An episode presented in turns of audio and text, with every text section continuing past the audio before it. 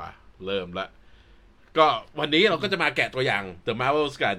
คือปกติเนี่ยเราจะแกะตัวอย่างในช่วงไลฟ์ใช่ไหมแต่ว่าด้วยอืมการที่ช่วงนี้เนี่ยมันมีหลายๆอย่างเข้ามา แล้วก็เราคิดว่าช่วงสงกรานต์เนี่ย หลายๆคนอาจจะต้องการอะไรที่แบบเอามาฟังเอามาดูหลังจากที่ออกไปเล่นน้ำมาแล้วทั้งวันเนี่ยเราก็เลยตัดสินใจว่าใช่เราทำเป็นอัดดีกว่า แล้วอืมจะกลับมาดูเมื่อไหร่ก็ได้ แล้ว ไอเนี่ยมันก็เปิดโอกาสให้เราดู ตัวอย่างนี้ซ้ำๆหลายหนอืมแล้วก็เก็บรายละเอียดเนาะแบบบางอย่างรายละเอียดบางอย่างหรือ reference บางอย่างเราเพิ่งมาเจอตอนทำสไลจัด์บเนี่ยได้เออเจอจะจับได้กันตอนก่อนอัดนี่เองอะไรอย่างเงี้ยเออซึ่งจริงๆมันก็คือก่อนหน้านี้มันมีอะไรหลายอย่างหลายๆอย่างเกิดขึ้น Star Wars Celebration Mandalorian ตัวอย่างหนังอื่นๆอะไรอย่างนี้เราก็อย่างถ้าใครตามไลฟ์พวกเราก็จะรู้ว่าอย่างอาทิตย์ที่แล้ว ก็จะเป็นแบบ ไลฟ์สี่วันห้าวันอืมแล้วก็อย่าติดลืมต่อว่ากันเมื่อวานนี้ก็จะมีข่าวใหญ่จากเมื่อวานเมื่อเช้าเป็นข่าวใหญ่จากอืม WB จากที่ใช่ ที่แบบ Warner Brother Discovery ที่ที่เขารีแบรนด์เอ่อรีแบรนด์ HBO Max แล้วก็ HBO Max เป็น Max ประกาศรายการใหม่กันเต็มไปหมด ใช่ มีอะไรอย่างนี้อยู่ แล้วก็วันนี้ที่เราอัดก็เป็นวันสงกรานต์เราก็ไม่อยากให้เอาตัวไลฟ์มาดึงความสนใจอะไรไปจากการ เฉลิมฉลองการสงกรารเอ่องานเอ่องานวันสงกรารของทุกคน จริงอืมๆคือกลัวไม่มีคนดูแหละนั่นแหละ ก็นั่นงั้นเราก็มาเข้าเรื่องกันดีกว่า ก็เรามาอ่าก่อนที่เราจะมาคุยกันเรื่อง The Marvels เนี่ย เราจะมาพูดถึงตัวละครสามตัวหลักก่อน เพราะนี่จะเป็นหนังของ MCU ที่เป็นทีมหญิงนอืมำเรื่องแรกแล้วก็ตัวละครเนี่ยก็จะมาจากทั้งซีรีส์แล้วก็มาจากหนังก่อนๆของ Marvel ด้วย เพราะฉะนั้น อะ เรามาก่อนเริ่มที่ตัวโมนิก้าก็แล้วกัน โมนิก้าแรมโบอืมตัวละครนี้เราเห็นครั้งแรกใน Captain Marvel ภาคแรก แล้วก็อืมคือถ้าพูดง่ายๆ ก็คือนับว่าเธอเป็นหลานของแคโรลเพราะว่าใช่เธอเป็นลูกของมาเรียแรมโบเพื่อนสนิทอืมเพื่อนสนิทอืมตัวมาเรียนี่เราเห็นในสองเรื่องนะก็คือเห็นใน Captain Marvel ภาคแรก แล้วก็เห็นใน Multiverse of Madness ใช่ เราจะลืมลืมส่วน Multiverse Mad- of Madness ของผมซะอืมแต่ว่าตัวมอนิก้าใช่ไหมแล้วก็ได้เห็นจากกัปตันมาเวลแล้วก็โปรเจกต์ที่เขามีบทมากอ่าก็คือใน WandaVision อืม WandaVision เป็นอืมตอนที่โตแล้วก็คือ Teyonah Parris รับบท แล้วก็ใน WandaVision เนี่ยเราเห็นว่าเธอมีเหมือนจะมีความขัดแย้งอะไรสักอย่างกับแคโรลอยู่ คือมันอืมมันเป็นเธอเราเห็นเธอว่าเธอถูก snap ไปอืมในช่วงที่มาเรียแม่ของเธอเนี่ยป่วยอยู่ในโรงพยาบาลเป็นมะเร็งอืมแล้วพอเธอกลับมาเนี่ยก็ปรากฏว่า จากที่หายไปห้าปี แม่ของเธอก็เสียไปแล้วอืมเราคิดว่าไอ้ตรงเนี้ยมันทำให้เธอรู้สึกมีความไม่พอใจแคโรลว่าทำไมแคโรลไม่มาช่วยแม่เธอ มาจากอวกาศน่าจะมีอะไรที่พาไปช่วยได้ใช่ไหมนั่นนั่นคือคิดว่าเธออืมคงโทษแคโรลอยู่ นั่นคือทำไม ใน WandaVision เนี่ยเราจะเห็นว่าเวลามีใครพูดถึง Captain Marvel เนี่ย เธอจะแบบตัดบทหรือเปลี่ยนเรื่อง อืม ใช่ ซึ่งเราก็มันก็มีความน่าสนใจตรงที่มันจะดีลกับประเด็นนี้ยังไงในเอ่อหนังเรื่องนี้ใน The Marvel ใช่ไหมแล้วก็จะมีการเคลียร์ปม หรือว่ามีการทำความเข้าใจยังไงอ่าในระหว่างตัวละครสองตัวนี้ ใช่ระวังว่าจะเล่าออกมาดีไอ้ตรงนี้อืมไอ้ตรงนี้คือถ้าเล่าดีๆเนี่ยมันก็จะทายอิน ทุกอย่างไป ใช่ อืมปะอืมต่อไปแล้วก็แคโรต่อลมาแคโรล Carol Danvers ที่เราเห็นในอ่าใน end credit ของ Infinity War เห็นแล้วเห็นก็แต่เพจเจอร์เห็นจากเพจเจอร์ใช่ แล้วก็เราเห็นในกัปตันมาร์เวลหนังเดี่ยวของเขา เป็นหนัง origin ของเขา แล้วก็เราเห็นใน Endgame Endgame แล้วก็แล้วก็เอ็เรานเครดิตของชางชินิดนึง end credit ชางชิแล้วก็ end credit ของมิสมาเวลอืมซึ่งอืมในหนังเรื่องเนี้ยเราก็น่าจะได้รู้แหละว่าแค่เราทำอะไรในจักรวาลบ้างที่เธอเคยบอกว่าไม่ใช่โลกที่เดียวที่ต้องการผู้คุ้มครอง เราอาจจะได้เห็นว่าแคโรลไปปกป้องใครมา แล้วก็ในอวกาศเนี่ยมองเธอในฐานะอะไร เพราะว่าเรารู้ว่าพวกครีเนี่ย น่าจะมองเธอเป็นศัตรู เป็นผู้ที่ใช่มาทำลายอาณาจักรที่ของเขาที่กำลังอืมขยายอยู่ นั่นใช่คือหนึ่เป็นงคนล้มอ่า Supreme Intelligence ใช่อืมแล้วก็สำหรับพวกส r ร l เนี่ย แค r o l ก็เหมือนจะเป็นคนที่ช่วยเผ่าพันธุ์ของเขาไว้ แต่จะมากหรือจะน้อยก็นั่นคืออีกเรื่องหนึ่ง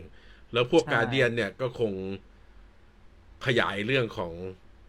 กัปตันมาเวลไปในจักรวาลด้วย ใช่ แล้วก็ เป็นที่รู้จักบนโลกพอสมควร ทั้งจากเหตุการณ์ใน Endgame จากหนังสือหรือพอดแคสต์ของของ Scott Scott Lang Lang ถูกไหมใช่ใช่ แล้วก็คงมีมันคงมีเลคคอร์ดอ่าสำหรับเหตุการณ์ที่เกิดขึ้นบนโลกในช่วงนั้นอยู่ด้วยนั่นแหละเพราะในJersey AvengerCon ในซีรีส์ Miss อืม Marvel เนี่ย เราก็เห็นว่ามันมีโปสเตอร์หนังประวัติชีวิต มีหนังสือประวัติชีวิตของแค r o l อยู่ ก็อืมไอยแต่ตอนเนี้ยคือที่สงสัยคือเธอแค r o l เนี่ยรู้ตัวไหมว่าเขาเรียกเธอว่ากัปตันมาร์เวลกัน นั่นสินั่นแหละ เราก็ต้องมารอดูกัน เพราะว่าจริงๆตัวเธอไม่มีอะไรเกี่ยวข้องกับนั่นเลย ก็ อะใช่พอเสร็จแล้วก็พเดี๋อยวพูดถึงเจอซี่คอมิคอนก็ลากมาที่คามาล่าเชิญ อ่า ก็คือคามาราคาน อ่า หรือ ที่ตอนนี้หลังจากตัวซีรีส์จบไปแล้วก็ได้ชื่อเรารู้จักเธอในฉายาชื่อไนว่าไลท์แต่ไรเออไม่ไม่ก็คือเป็นใช้ชื่อมิสมาเวลใช่ไหมอืมแล้วซึ่งคามาราคานเนี่ยก็เป็นซูเปอร์แฟนของซูเปอร์ฮีโร่แล้วก็เป็นแทบจะเป็นตัวแทนของคนดูเลยอืมว่าเป็นแบบเด็กที่โตขึ้นมาในในเอ่อในช่วงที่โลกมีซูเปอร์ฮีโร่แล้วก็ได้เห็น ซูเปอร์ฮีโร่เหล่านี้กลายเป็นแบบกึ่งกึ่งเซเลบริตี้ถูกไหมเป็นที่รู้จักแล้วก็เป็นที่เอ่อชื่นชอบกันของของคนบนโลกเอ่ออืมแล้วก็ทำให้ไอตัวอ่า character development ของตัว Kamala Khan เนี่ยมีความน่าสนใจตรงที่มัน reflect โลกแห่งความเป็นจริงของพวกเรา เป็นตัวแทนชาวคนดูเป็นตัวแทนแฟนอืมๆ แล้วก็ยังยืนยันอยู่ว่า Miss Marvel เป็นหนึ่งในโปรเจกต์ที่พวกเราชอบที่สุด ใช่ แล้วก็อืมอันเนี้ยเราจะได้เห็นแหละ ว่าพอเธอเจอฮีโร่ไอดอลของเธอเนี่ย มันจะเป็นยังไง เพราะว่าบางทีเราก็รู้กันว่ามันมีคำพูดใช่ไหมที่บอกว่าอืม don't meet your hero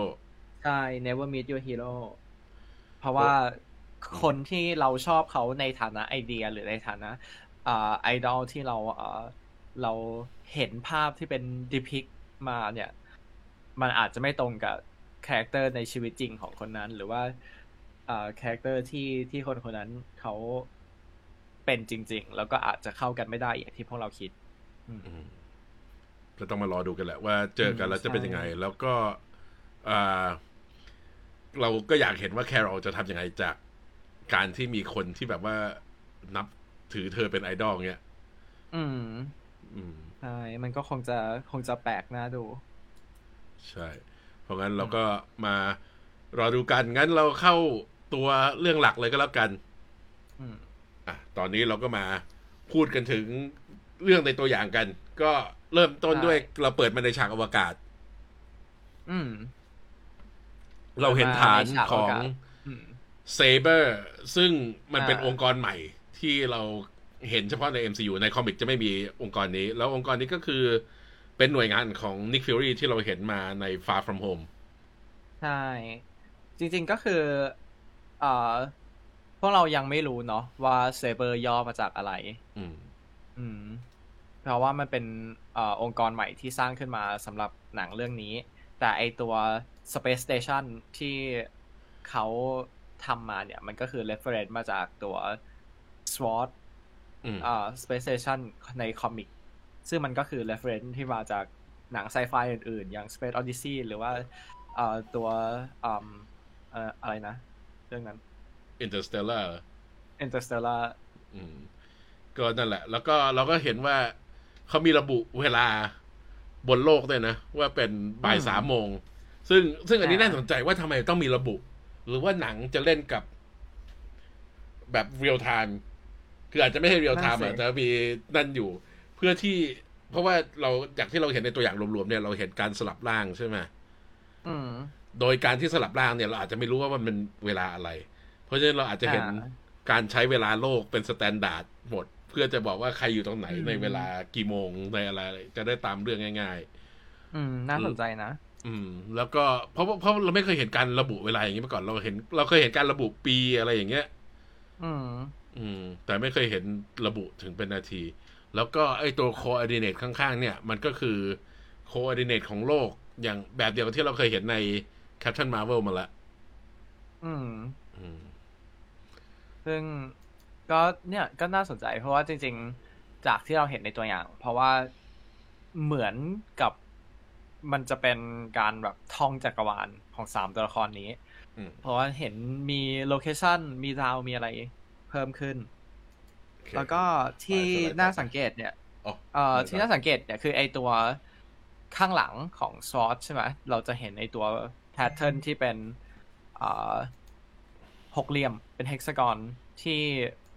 หลายคนอาจจะคุ้นคุ้นเคย เพราะว่ามันคือไอตัว ถ้าฟัง WandaVision เรามาเราจะรู้ว่าเราหลอนกับไอ้ตัวหกเหลี่ยมนี่มันเออเออมากอืมแต่แต่นี่มันคือเหมือนกับไอ้ตัว warp point ที่เราเคยเห็นใน Guardian ใช่ ซึ่งก็เป็น concept ที่เขาสร้างขึ้นมา เพื่อให้เป็นการท่องจักรวาลที่แบบ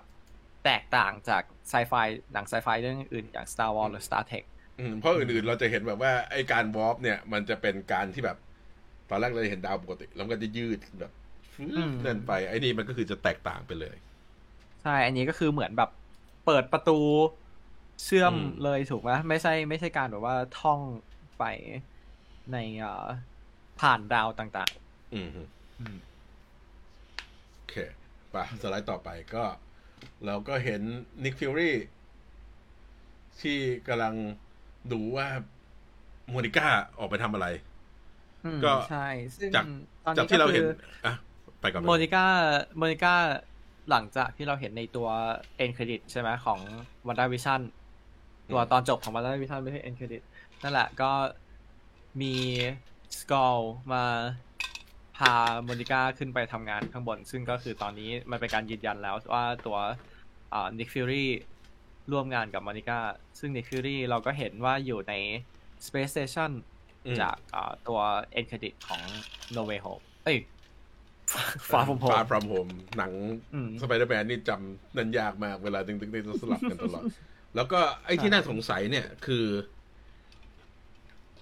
เรายังไม่รู้ผลกระทบที่จะมาจาก Secret Invasion อืม เพราะฉะนั้นก็ต้องมารอดูกันว่ามันมีอะไรเปลี่ยนแปลงกับการที่ฟิวรี่ใช่ทำงานนี้หรือเปล่าใช่แต่จริงๆมันก็ยังไม่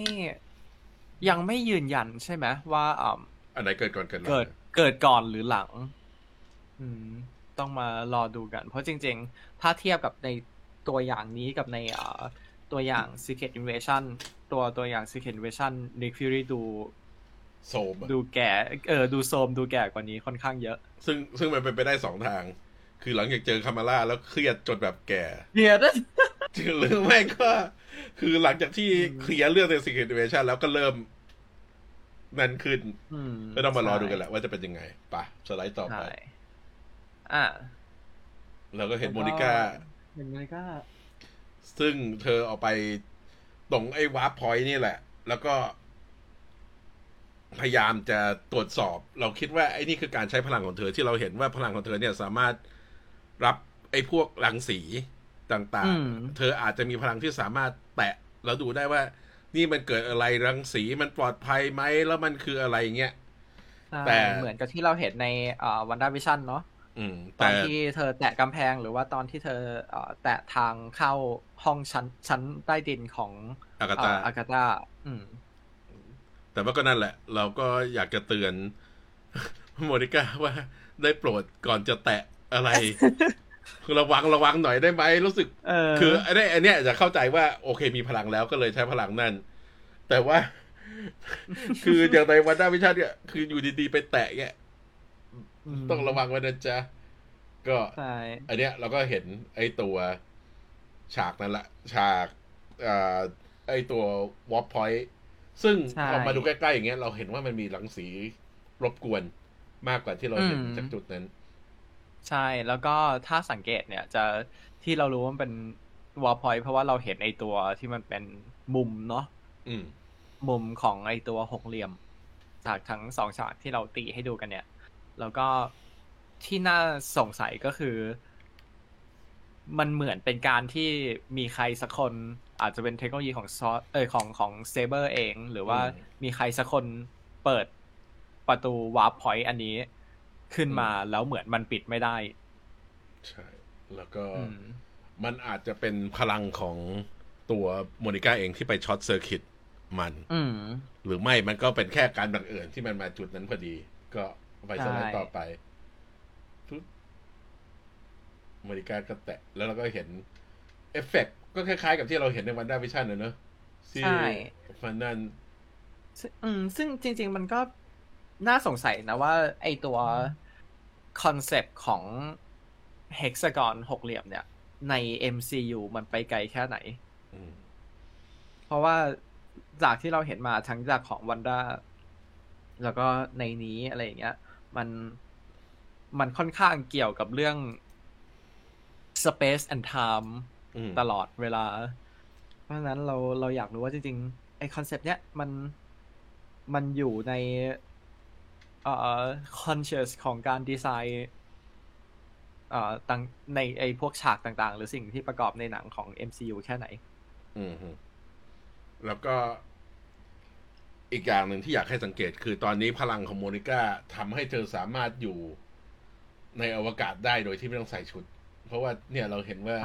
เธอแตะไอตัว warp point เนี่ยด้วยมือเปล่า ใช่ แล้วจริงๆมันเป็นเอ่อ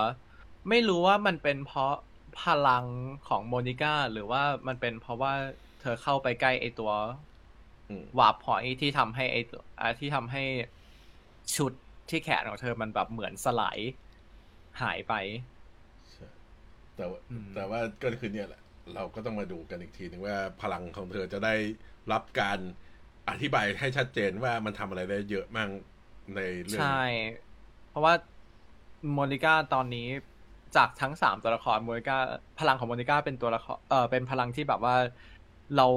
เห็นทำได้หลายอย่าง จนแบบขอบเขตพลังของตัวโมนิก้าอยู่ตรงไหน อืม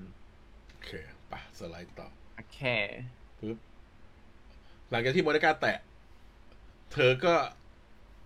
เธอก็ เด้งออกมา อืม เด้ง แล้วก็แล้วก็เห็นฟิวรี่มองออกไป แล้วก็มีคนที่ใส่ชุดอวกาศ ลอยมาชนตัวฐานแต่ว่าไอ้ตรงเนี้ยไอ้ที่เราอยากให้สังเกตคือไอ้ที่เราวงไว้ในภาพคือ เราเห็นว่าบนโต๊ะฟิวรี่เนี่ยมีสองอย่างหนึ่งคือโหลสำหรับใส่ลูกตาสำรองเขาหนึ่งอันแล้วก็มีเพจเจอร์ที่น่าจะเป็นเพจเจอร์ที่ Captain Marvel ให้เขาปาตอนแรก ตั้งแต่ในภาคแรกใช่ไหมก็คงเก็บไว้สำหรับติดต่อด้วยฉุกเฉินแหละยังยังใช้ได้อยู่เหรอเอ้ยมันเป็นแบตจากต่างดาวมันใช้เป็นร้อยปีเออนั่นแหละ ก็แต่ว่า คนที่เด้งมา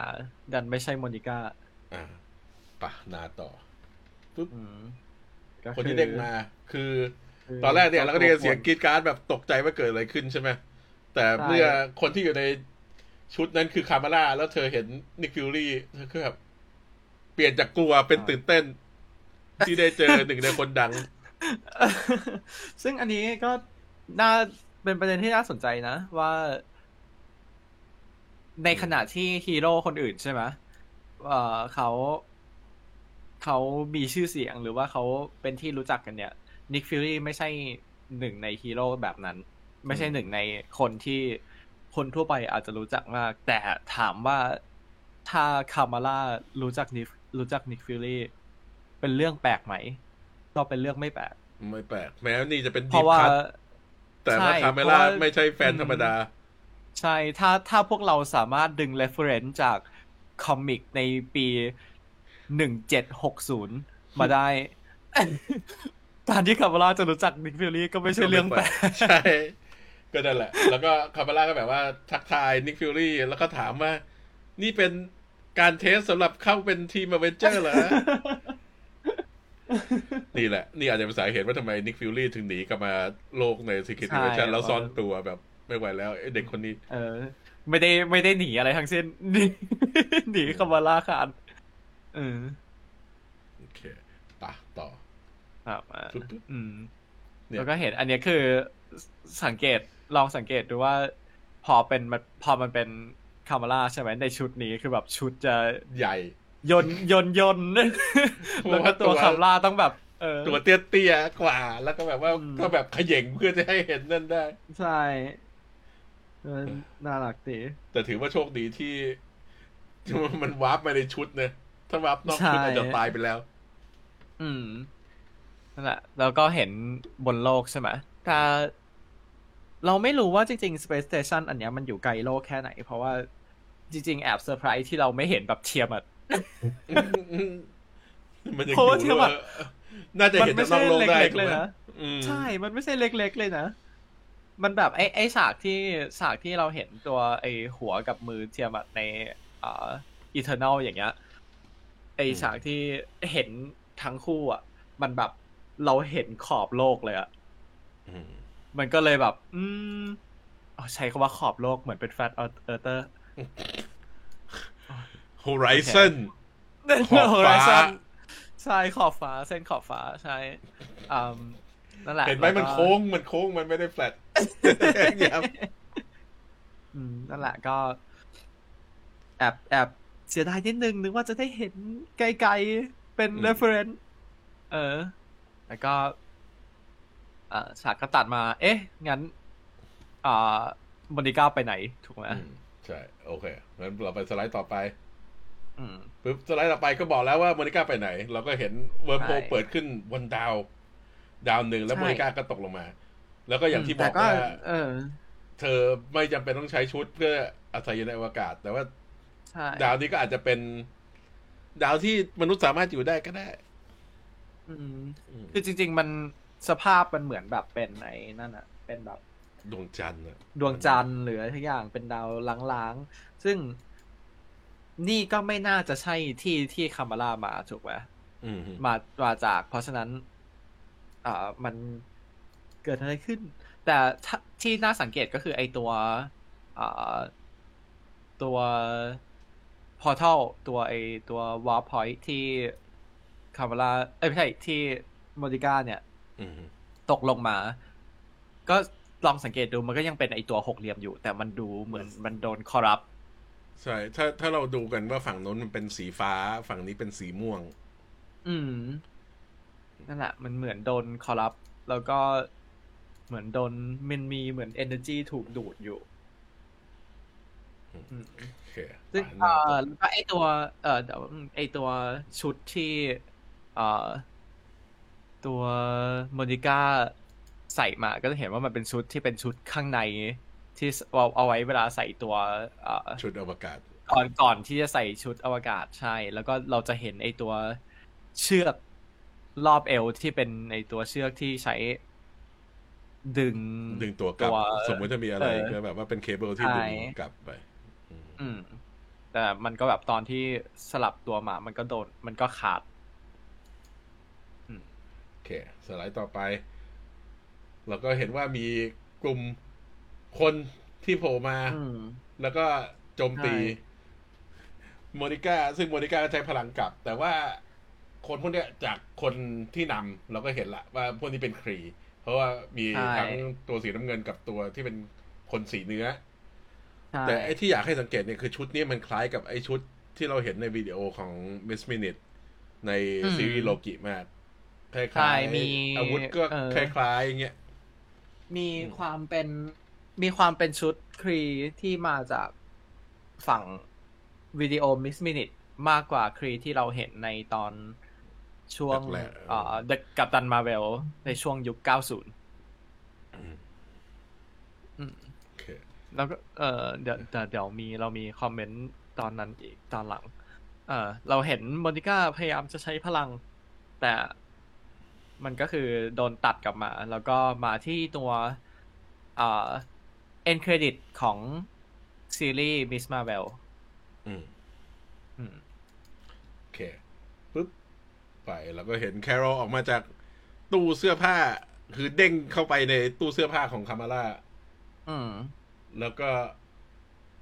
คือจริง ๆ เราไม่รู้ว่าจริง ๆ นี่คือ sequence จริงที่จะโผล่ไปในหนังมาเรียงกันอย่างนี้หรือเปล่าก็ไม่รู้นะ แต่เราเราก็จะแหละอืมก็ตอนนี้ตามเฟซ v วลูของเทรลเลอร์ไปก่อน ก็ในในห้องของคามาล่าก็เต็มไปด้วยโปสเตอร์ ภาพ fan art merchandising ต่างๆของแครอลเต็มไปหมด แล้วก็ not surprise ที่คามาล่ามีตัว Iron Man Helmet แบบที่เป็น กระดาษเป็น papercraft แล้วก็มีหูฟังเป็นหูแมวนั่นคือแล้วก็ดูเหมือนกับว่าคามาล่ากำลังตัดต่อวิดีโอสำหรับช่อง Sloth Baby ของเธออยู่ ใช่ แล้วก็จริงๆ ถ้าเห็นถ้าถ้าเราจะต้องมานั่งจับ Easter egg กับ reference ในห้องนี้ คงเหนื่อย มันมันควรเป็นมันควรต้องเป็นเทปของตัวเอง แต่ว่าเออมันก็เหมือน อย่างที่บอกไปว่าเป็นตัวแทนแฟนๆใช่ไหมในห้องนี้ก็จะมีพวกที่แบบว่าเป็นสายห้อยจาก Comic-Con อันนู้นอันนี้อะไรอย่างนี้ซึ่งเป็นเป็นเอ่อ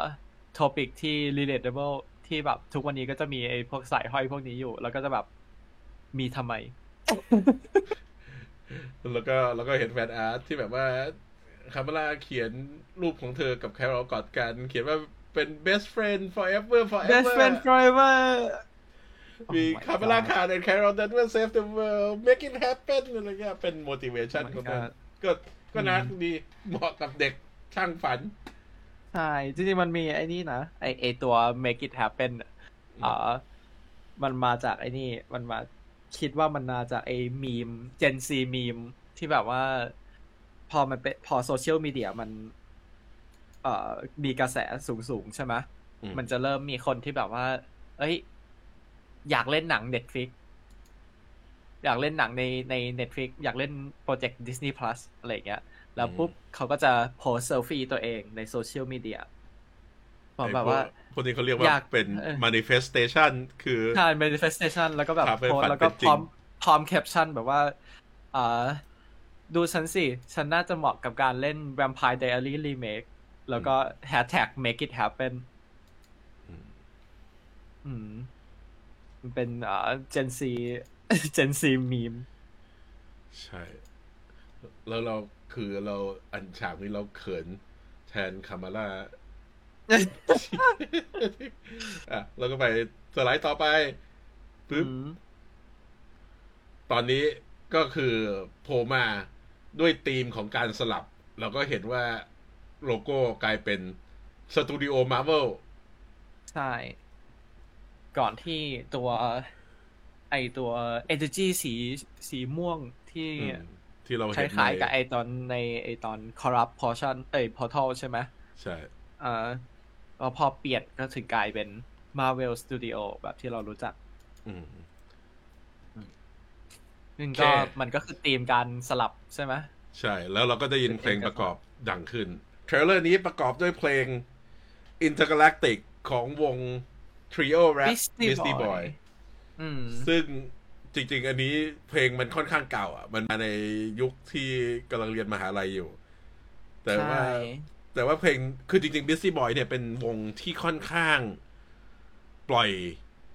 สิทธิ์การใช้เพลงออกไปน้อย จะมีใช่ค่อนข้างยาก มีโดนหลายคน มันจะมีซาโบทาชที่อาจจะใช้บ่อยหน่อยมีอ่า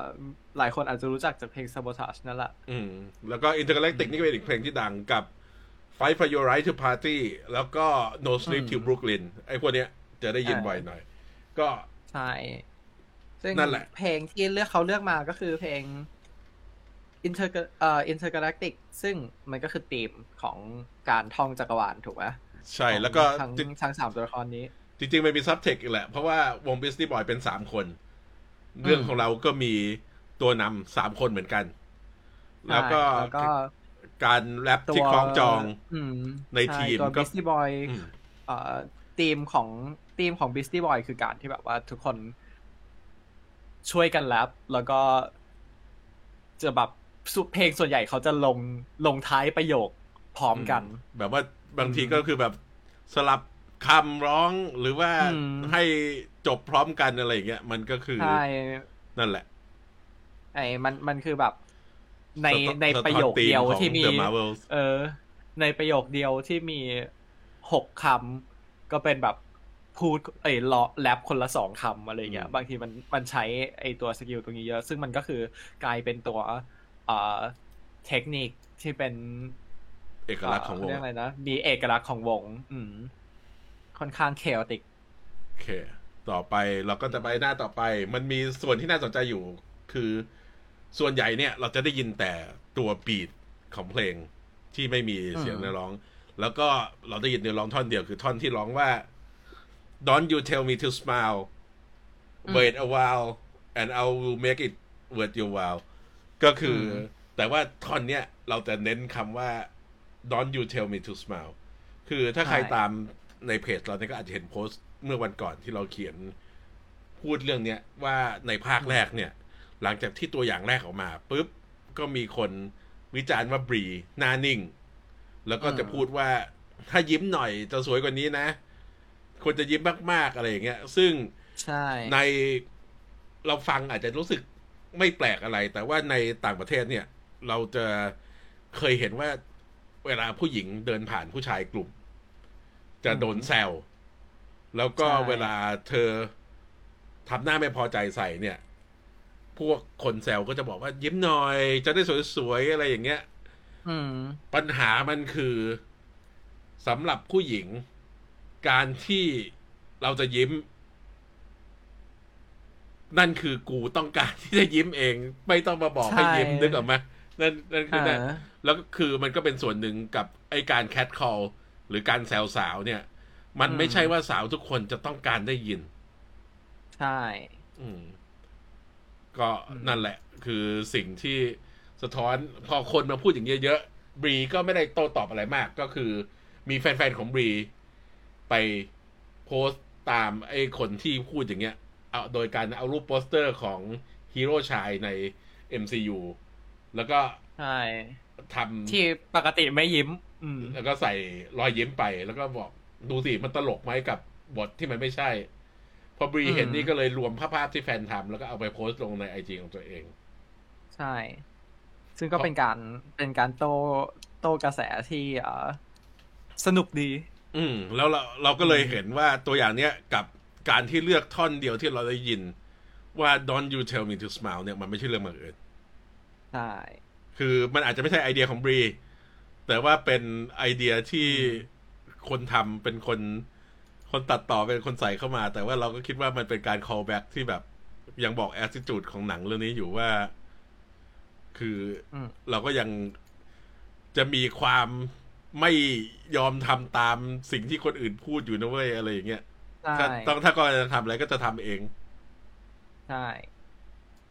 อืมโอเคโอเคปะต่อ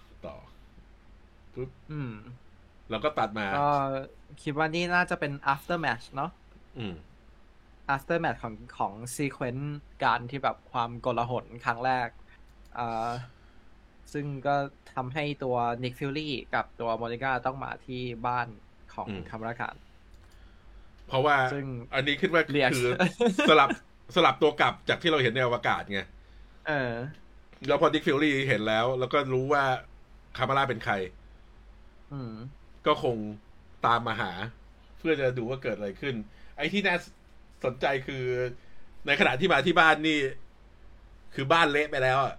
โดนอืมโดน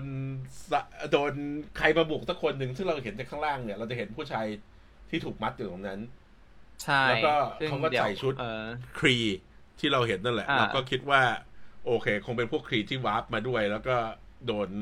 คามาราใช้พลังน็อกแล้วก็ครอบครัวช่วยจับไว้ใช่เดี๋ยวอันตรงนี้เดี๋ยวเราไปพูดถึงตัวครีตรงนี้อีกนิดหนึ่งทีหลัง อืมอืม แต่ก็คือ reaction แรก reaction แรกของคามาล่าตอนที่เห็นสองคนนี้มาที่บ้านก็แบบว่า ฉันได้เข้าอเวนเจอร์ไหมมาตามหนูไปเข้าทีมแล้วเหรออะไรอย่างเอเงี้ย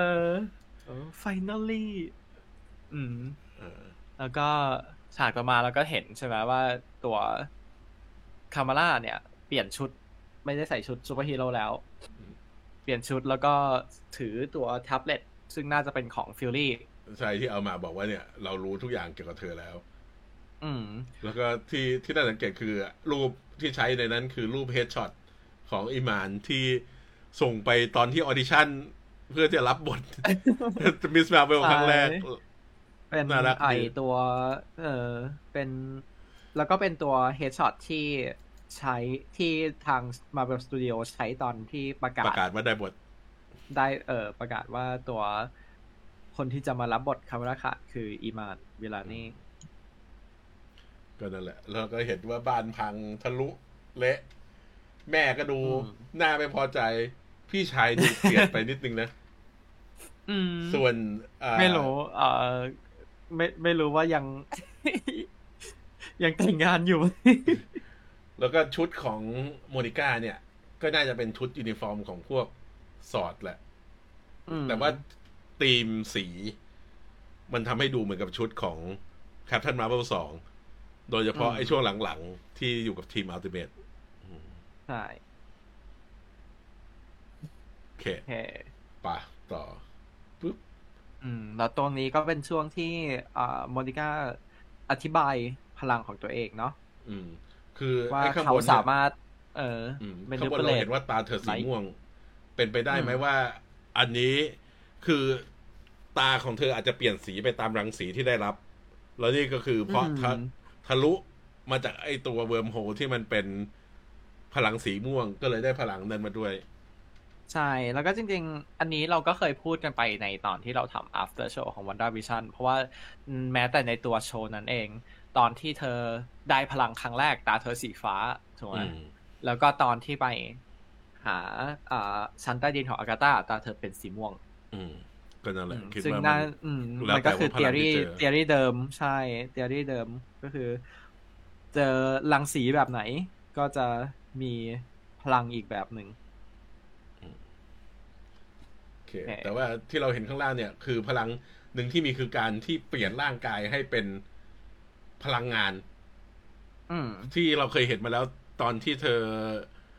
รับกระสุนปกป้องที่เฮย์เวิร์ดอืมยิงรับกระสุนแทน oh my god เออพูดถึงฉากนั้นแล้วแบบนั่นแล้วก็โมโห อันนี้เราก็เห็นว่าเธอหลบหอกของพวกครีได้ด้วยการใช้พลังอืมแต่นั่นก็หมายความว่าการที่เธอใช้พลังตอนนี้เนี่ย เราก็ไปที่สไลด์ต่อไปอ่า มันก็ไปดึง เดี๋ยวเดี๋ยวอย่างอย่างจริงอย่างๆไอ้ไอ้สไลด์นั้นก็คือ พอใช้พลังปุ๊บ เธอควรจะต้องสลับตัวกับคามาร่าอีกทีหนึ่งหรือว่าสลับตัวกับใช่แคโรลอย่างอันเนี้ยใช่ไอ้แต่ตอนนี้คืออ่าโมนิก้าในเทรลเลอร์บอกถึงว่าพลังของเธอคืออะไรนั่นอยู่ แล้วก็ตัวสองคนนี้ก็ถามคามาร่าว่า แล้วพลังของเธอทำอะไรได้ คามาร่าก็บอกเออง่ายมาเลย เดี๋ยวโชว์ให้ดู ทุกคนก็แบบ เอออยู่ได้ใช่แต่ที่อยากให้สังเกตคือตัวที่เสื้อของ เอ่อเสื้อของคามาร่าอืมเป็น comic Captain Marvel issue สิบแปดแต่ว่าเหมือนจะเป็น in universe comic ไม่ใช่ comic ที่อยู่ในโลกความจริงอืมเพราะลองของเราหเพราะว่าปกของเออ Captain Marvel 18แล้วมันไม่มีอะไรที่มันตรง ใช่ แต่ว่าที่น่าสังเกตก็คือ Captain Marvel issue สิบแปดที่เอ่อเราเจอเนี่ย ก็คือตอนที่เป็นเอ่อกับตันมาเวล The Supreme Accuser ที่เธอเป็นคนถือไอตัวหอกเอ่อมันชื่ออะไรนะอ่ามันอะไรคือลอดนะ ในนั้นเรียกว่า Cosmic Rod Cosmic Rod ใช่อืมซึ่งมันก็เป็นเป็นที่อ่าน่าสังเกตเพราะว่า ในตัวอย่าง เราจะได้เห็นตัวแครอลถืออะไรสักอย่างหนึ่งที่คล้ายๆ กัน เรายังไม่เห็นตรงที่เป็นหัวมัน แต่ว่าเออตอนนี้เราเห็นคือตรงนี้เป็นท้าคืยอไอ้ฉากนั้นเนี่ยเป็นฉากที่พวกเธอสู้กับดาร์เบน ตัวละครที่อืมเป็นไวรัสซึ่งใน trailer เนี่ยตอนหลังเราจะเห็นเธอถือ ไอ้คอน Cosmic Rod นี่ออกมา ใช่ เพราะฉะนั้นก็เป็นไปได้ว่าอาจจะแย่งอาวุธมาแล้ว อืมโอ เคเพราะฉะนั้นเราก็ไปสไลด์ต่อไป พอคาเมราใช้พลังปุ๊บ มันก็ทำให้เธอสลับร่างกับแคโรลใช่ สงสารสงสารเหมือนพี่บ้านสาขาวดเลยเออในฉากนี้กูสตามมาด้วยใช่แต่แต่อันนี้คือที่สังเกตให้สังเกต เพราะว่าเราจะเห็นใช่ไหมว่าเอ่อในตัวอย่างเขาตัดให้มันเหมือนเหตุการณ์มันเกิดขึ้นแบบนั้น อืม แต่ให้สังเกตฉากนี้ว่าจริงๆกูสอยู่ที่นี่ อืม อืมกูสอยู่ที่นี่กับเอ่อกับนิคฟิวรี่กับโมนิก้าแต่ว่าตอนที่สลับไปใช่ไหมเดี๋ยวเราจะไปถึงตรงนั้นอีกทีหนึ่งอืมโอเค อืม ก็คือเราเห็น อ่า ตัวแคโรลเนาะโดนดูดมาโดนดูดมาแล้วก็พังโต๊ะ น่า น่าสงสัย น่าสงสัยว่าอะไรที่ทำให้พลังของคนนี้เชื่อมกัน แต่ว่าก็ต้องรอใช่รอในหนังแหละที่จะอธิบาย อืม แบบนี่นี่คิดว่าเป็นไปได้ไหม ว่า การสลับตัวมันจะเกิดขึ้นเฉพาะเวลาที่ใช้แบบใครคนใดคนหนึ่งใช้พลังพร้อมกัน อ่า ก็คือต้องเป็นสองคนใช้พลังพร้อมกันแล้วก็จะสลับตัวกัน ใช่ แล้วก็ถ้าเกิดว่าสามคนใช้พลังพร้อมกัน ก็จะเกิด random อืม ใช่คิดว่ามันอาจจะเป็นแบบนั้นเพราะว่าอย่างที่เราเห็นตอนต้นตัวอย่างใช่ไหมว่ามันเป็นว่าอิมานไปอยู่ไม่ใช่อิมานคามาล่าไปอยู่ที่ที่โมนิก้าอยู่โมนิก้าไปอยู่ที่ที่อ่าแครอลอยู่ แล้วก็แครอลมาอยู่ที่บ้านของคาบาร่าอืม คือจริงๆไอ้ตรงนี้มันต้องทำให้ดีอะมันต้องอืมทำให้เราเข้าใจได้ง่ายว่าทำไมถึงสลับกันแล้วเมคานิกของการสลับเป็นยังไง ใช่ มันต้องมันต้อง establish concept ตรงนี้ภายในแบบหนึ่งในสามของอาร์คแรก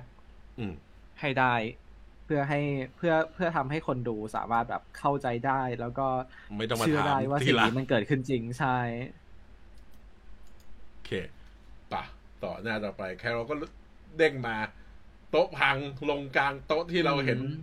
ว่าเป็นโต๊ะที่วางนานอยู่เต็มไปหมด แต่ว่าอ่าก็หมดไปแล้ว อืม จริงๆคืออันนี้ที่ชอบคือเหมือน เหมือนกับว่าพอหนังเรื่องนี้ใช่ไหมมันไม่ต้องเป็น มันไม่ใช่หนัง origin แล้วอะมันมีเอ่อพื้นที่ให้บรีสามารถเล่นได้หลากหลายขึ้น อืม แล้วก็คือเห็นเลยว่า ไอ้ตัวจังหวะ comedic จังหวะอะไรอย่างนี้ของบรีมีอิสระในการเล่นมากขึ้น เพราะว่าจริงๆ character ในตัวหนังภาคแรกอะมันก็คือคนที่ไม่รู้จักอดีตของตัวเอง ใช่ก็แล้วเลก็ยคือทำให้ไม่มี personality ไม่มี trauma ไม่มีอะไรเลย แล้วก็เป็นถูกคือทุกสิ่งที่เธอจำได้ในครึ่งแรกของเรื่องเนี่ย ก็คือเธอจำได้แค่ว่าเธอเป็นทหารให้กับพวกครีแค่นั้นเอง ใช่ โอเค ก็พอลุกขึ้นมา จากนี่ปึ๊บ เอ๊ะเราก็เห็นว่าเธอโวยวายอยู่นิดนึง นี่คือสไลด์ไอ้หนาที่ลุกขึ้นมาแล้วแบบทำท่าไม่พอใจ ซึ่งอันนี้น่าสงสัยว่าทำไมถึงนั่น แต่คิดว่าคิดว่ามันเป็นเพราะว่ามันคงไม่ได้เปลี่ยนเป็นคนแรกอื มันคงแบบว่าสลับสลับไปเรื่อยๆจนแบบว่านี่คงคือกำลังนั่นอะไรอยู่แล้วก็ถูกดูดมาอีกทีหนึ่งใช่ก็โวยก่อนแล้วก็ลุกขึ้นมา ชอบชุดนี้ของแคโรลอืมดูลีน ใช่ แล้วก็ดูดีไซน์ที่เพื่อความสวยงามมากกว่า practicality อย่างเดียวเหมือนคนก่อน ใช่อืมอันนี้มันดูแบบดู ดูคล่องแคล่ว ดูเป็นชุดที่แบบว่า มันเพราะว่าจากภาคก่อนใช่ไหมแล้วก็จากที่เราเคยเห็นมามันดูเป็นชุดที่แบบเป็นชุด military เป็นชุดทหารใช่ซึ่งอันอันนี้มันออกมาแบบเป็นชุดที่แบบเริ่มใส่ไปทางเริ่มใส่ตัวตนมากขึ้น ใช่ใส่ตัวตนมากขึ้น แล้วก็ใส่ความ practical มากขึ้น แบบดูเป็น ดูเป็นชุดแบบ ชุดออกกำลังกาย มากกว่ามากกว่าชุดแบบเอ่อชุดแบบใช่เป็นชุด casual ทหารชุดเอ่อชุดแบบออกปฏิบัติงาน โอเค เราไปหน้าต่อไป แล้วก็แครอลหันมาทักฟิวรี่ แล้วก็เห็นโมนิก้าอืม ซึ่งจากท่าทางที่โมนิก้าพูดด้วยเนี่ย มันไม่ใช่ครั้งแรกที่น่าจะเจอกันในเรื่องนี้ปะ ไม่รู้อืมเดายากเป็นไปได้เดายากแต่เดายากอยู่ ก็แต่ว่าคือ ถ้าสมมติเจอกันคนแรก คิดว่าแคโรลจะรู้เลยไหมว่านี่คือโมนิก้าหลานของเธอ ถ้าไม่เคคิดยว่าเจอขกัอนงมานัก่ดอนอาจจะไม่รู้อะอืมอาจจะอาจจะคุ้นแต่คงไม่รู้ อืม แล้วก็เป็นไปได้ว่าตัวโมนิก้าเองก็อาจจะไม่ อาจจะไม่อยากบอกตั้งแต่ตอนแรก เป็นไปได้ไอ้ไอ้dynamic ตรงเนี้ยมันน่าเป็นอะไรที่น่าสนใจอยากอยากให้เขาเล่นนานๆคือ ถ้าไม่รู้ก็คือให้ไม่รู้ไปในสักพักหนึ่งแล้วค่อยบอก เพื่อที่เราจะได้เห็นแครอลแสดงความภูมิใจในตัวหลานสาวอีกทีหนึ่งอืมที่แบบว่านั่นแม้ไม่มีพลังก็ทำอะไรไปได้เยอะ จนมีพลังแล้วก็ยังนั่นเป็นฮีโร่นั่นอีก อืม ใช่ น่าสนใจ โอเค อ่า แล้วก็ฟิวรี่ก็นั่น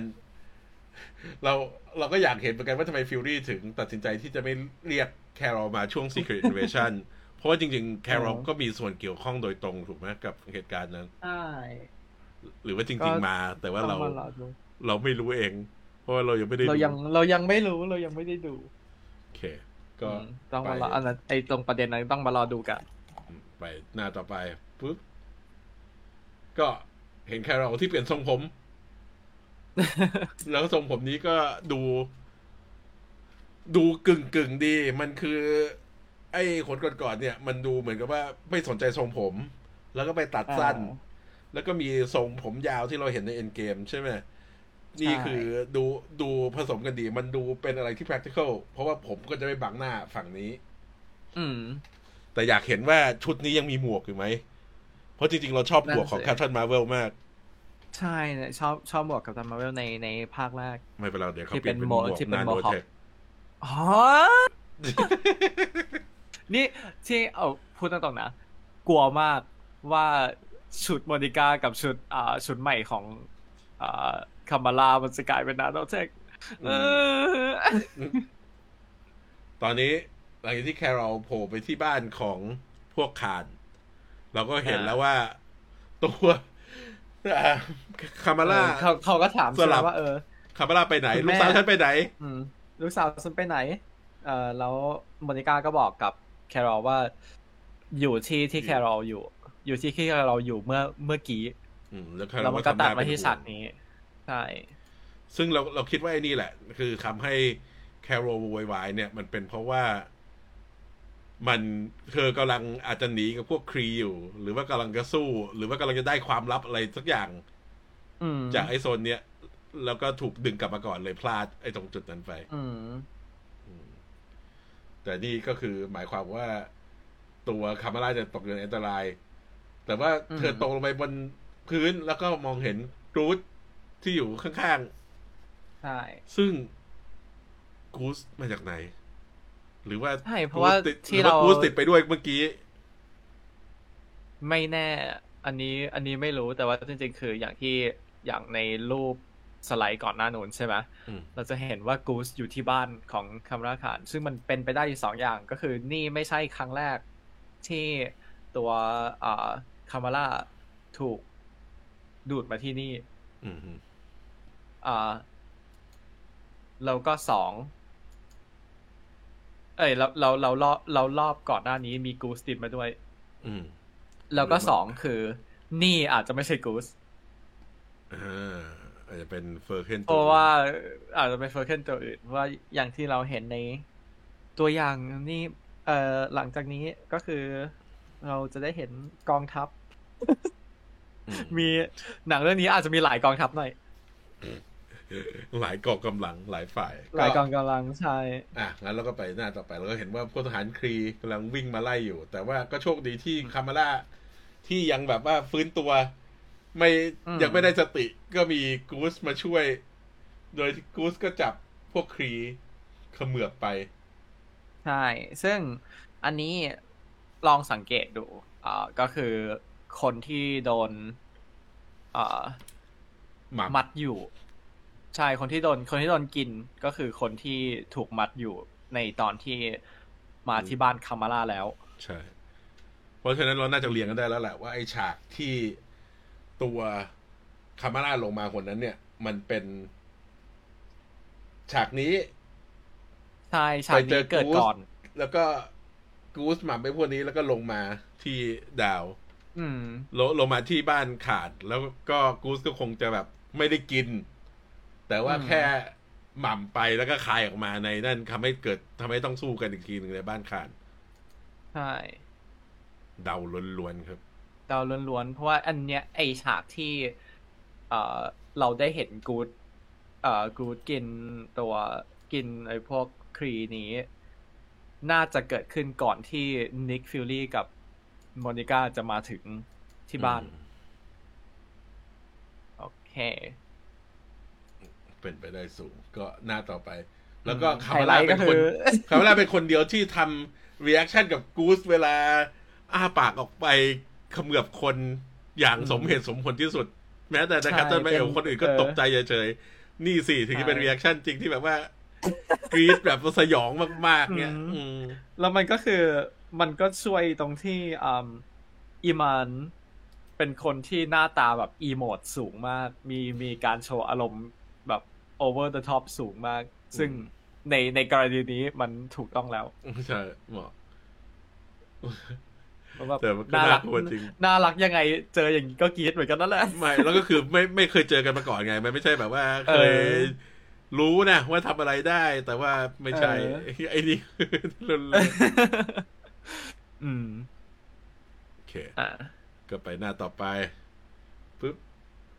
ตัดไปฉากนี้เราคิดว่าฉากนี้ มันน่าจะมาจากตอนที่ทั้งสามคนอยู่ในที่เดียวกันแล้วใช่แต่ก็ไม่ใช่ไม่น่าจะใช่ตอนจบ มันน่าเป็นตอนกลางๆอยู่ดี คือใช่เราเห็นว่าแครอลที่เปลี่ยนชุด ซึ่งอืมก็น่าจะยืมชุดมาจากบ้านขาน อืม มันถึแล้งวเป็นไทดายใช่ไหม แล้วก็เราจะเห็นว่าชุดก็ไม่ได้แบบว่าอืมฟิตฟิตตัว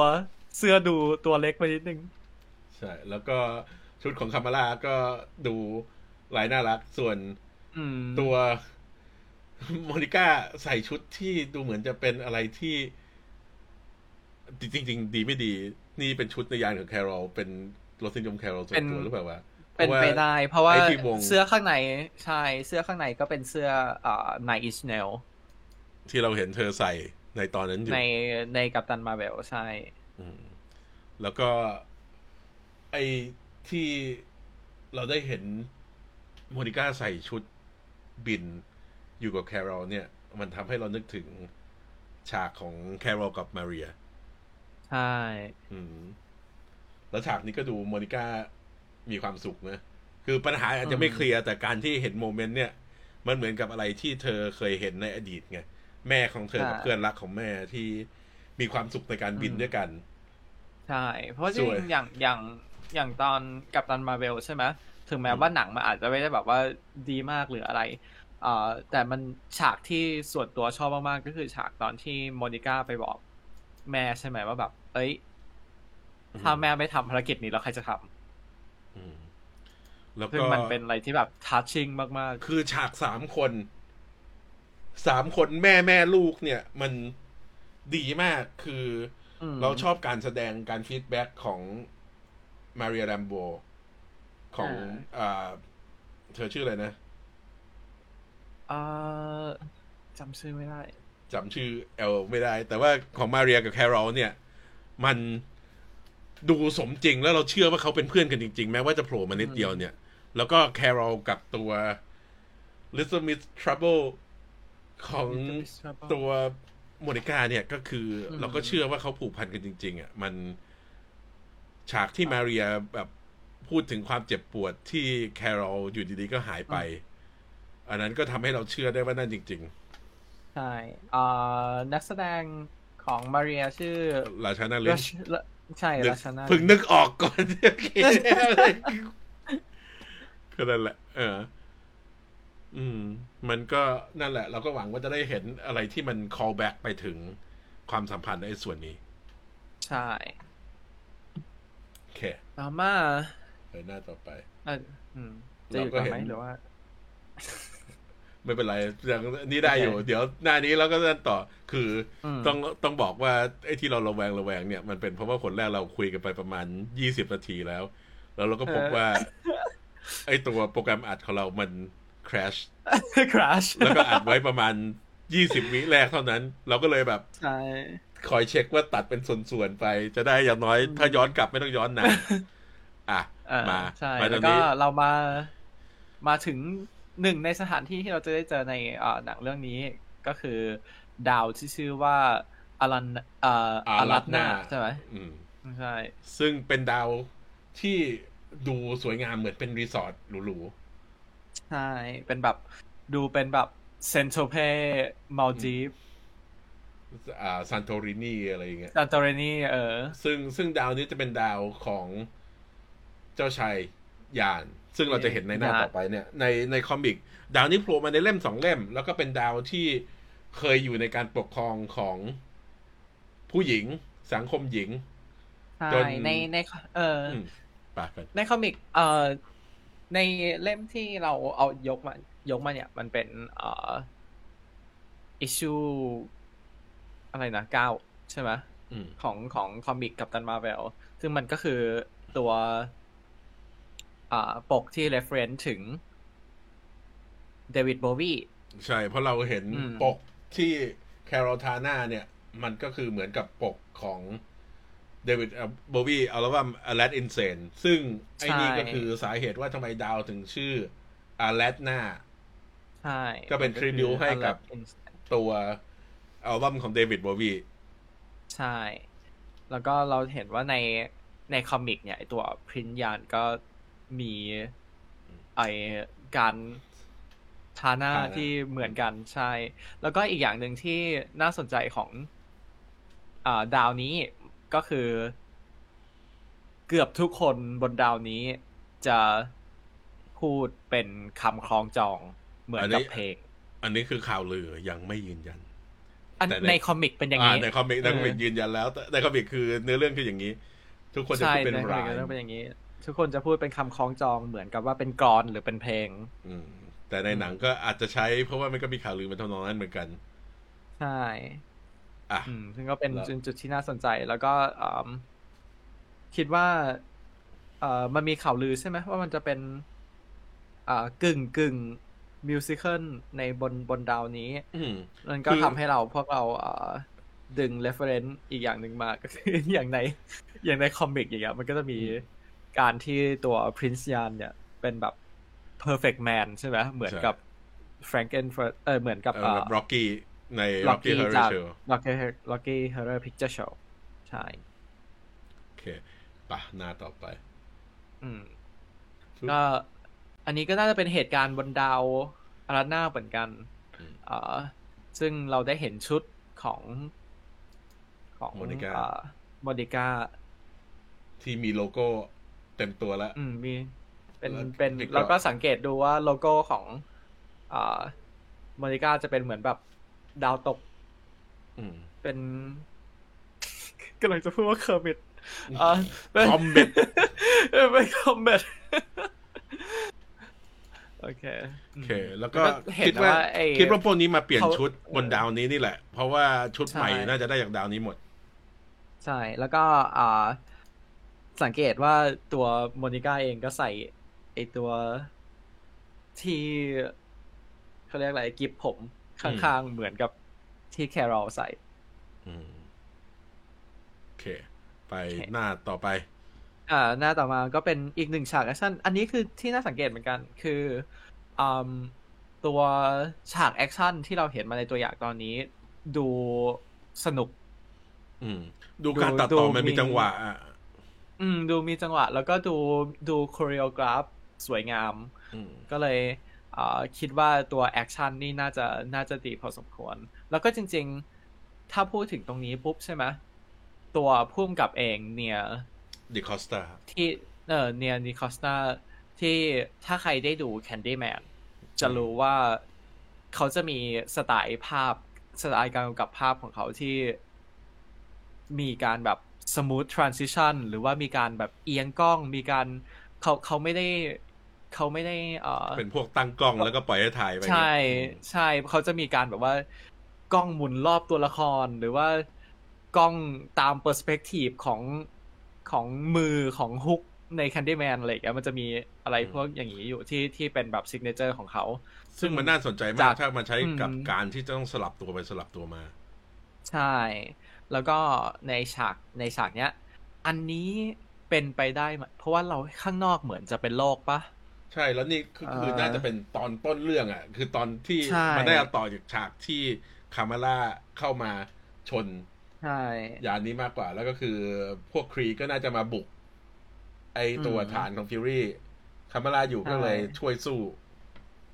อ่าแล้วก็โชว์ฟิวรี่ใช่ไหมเพราะว่าเราเห็นฟิวรี่อยู่ในฉากนี้ด้วยคิดว่าคงแบบ เป็นตอนที่กำลังคุยกันอยู่นั่นแหละ ฉากดาวอะลัดนาไอตอนนี้น่าจะเป็นตอนที่พวกเขามาถึงใหม่ๆ แล้วก็เราเห็นว่าแครอลใส่หมวกอะไรสักอย่าง ไม่แน่ใจว่านี่คือการปลอมตัวหรือมีคนเอามาใส่ให้ อืม คิดว่ามันอาจจะเป็นแบบเทศกาลอะไรสักอย่างเหมือนกับที่เราเห็นเทศกาลคือพูดตรงๆนะ ฉากนี้มันเหมือนเป็นแบบไทก้าไวทิตี้กำกับ มันจริง ๆ มันเหมือนเทศกาลไอ้นั่นเทศกาลโฮลี่ของอินเดีย ใช่ใช่แล้วก็ไอ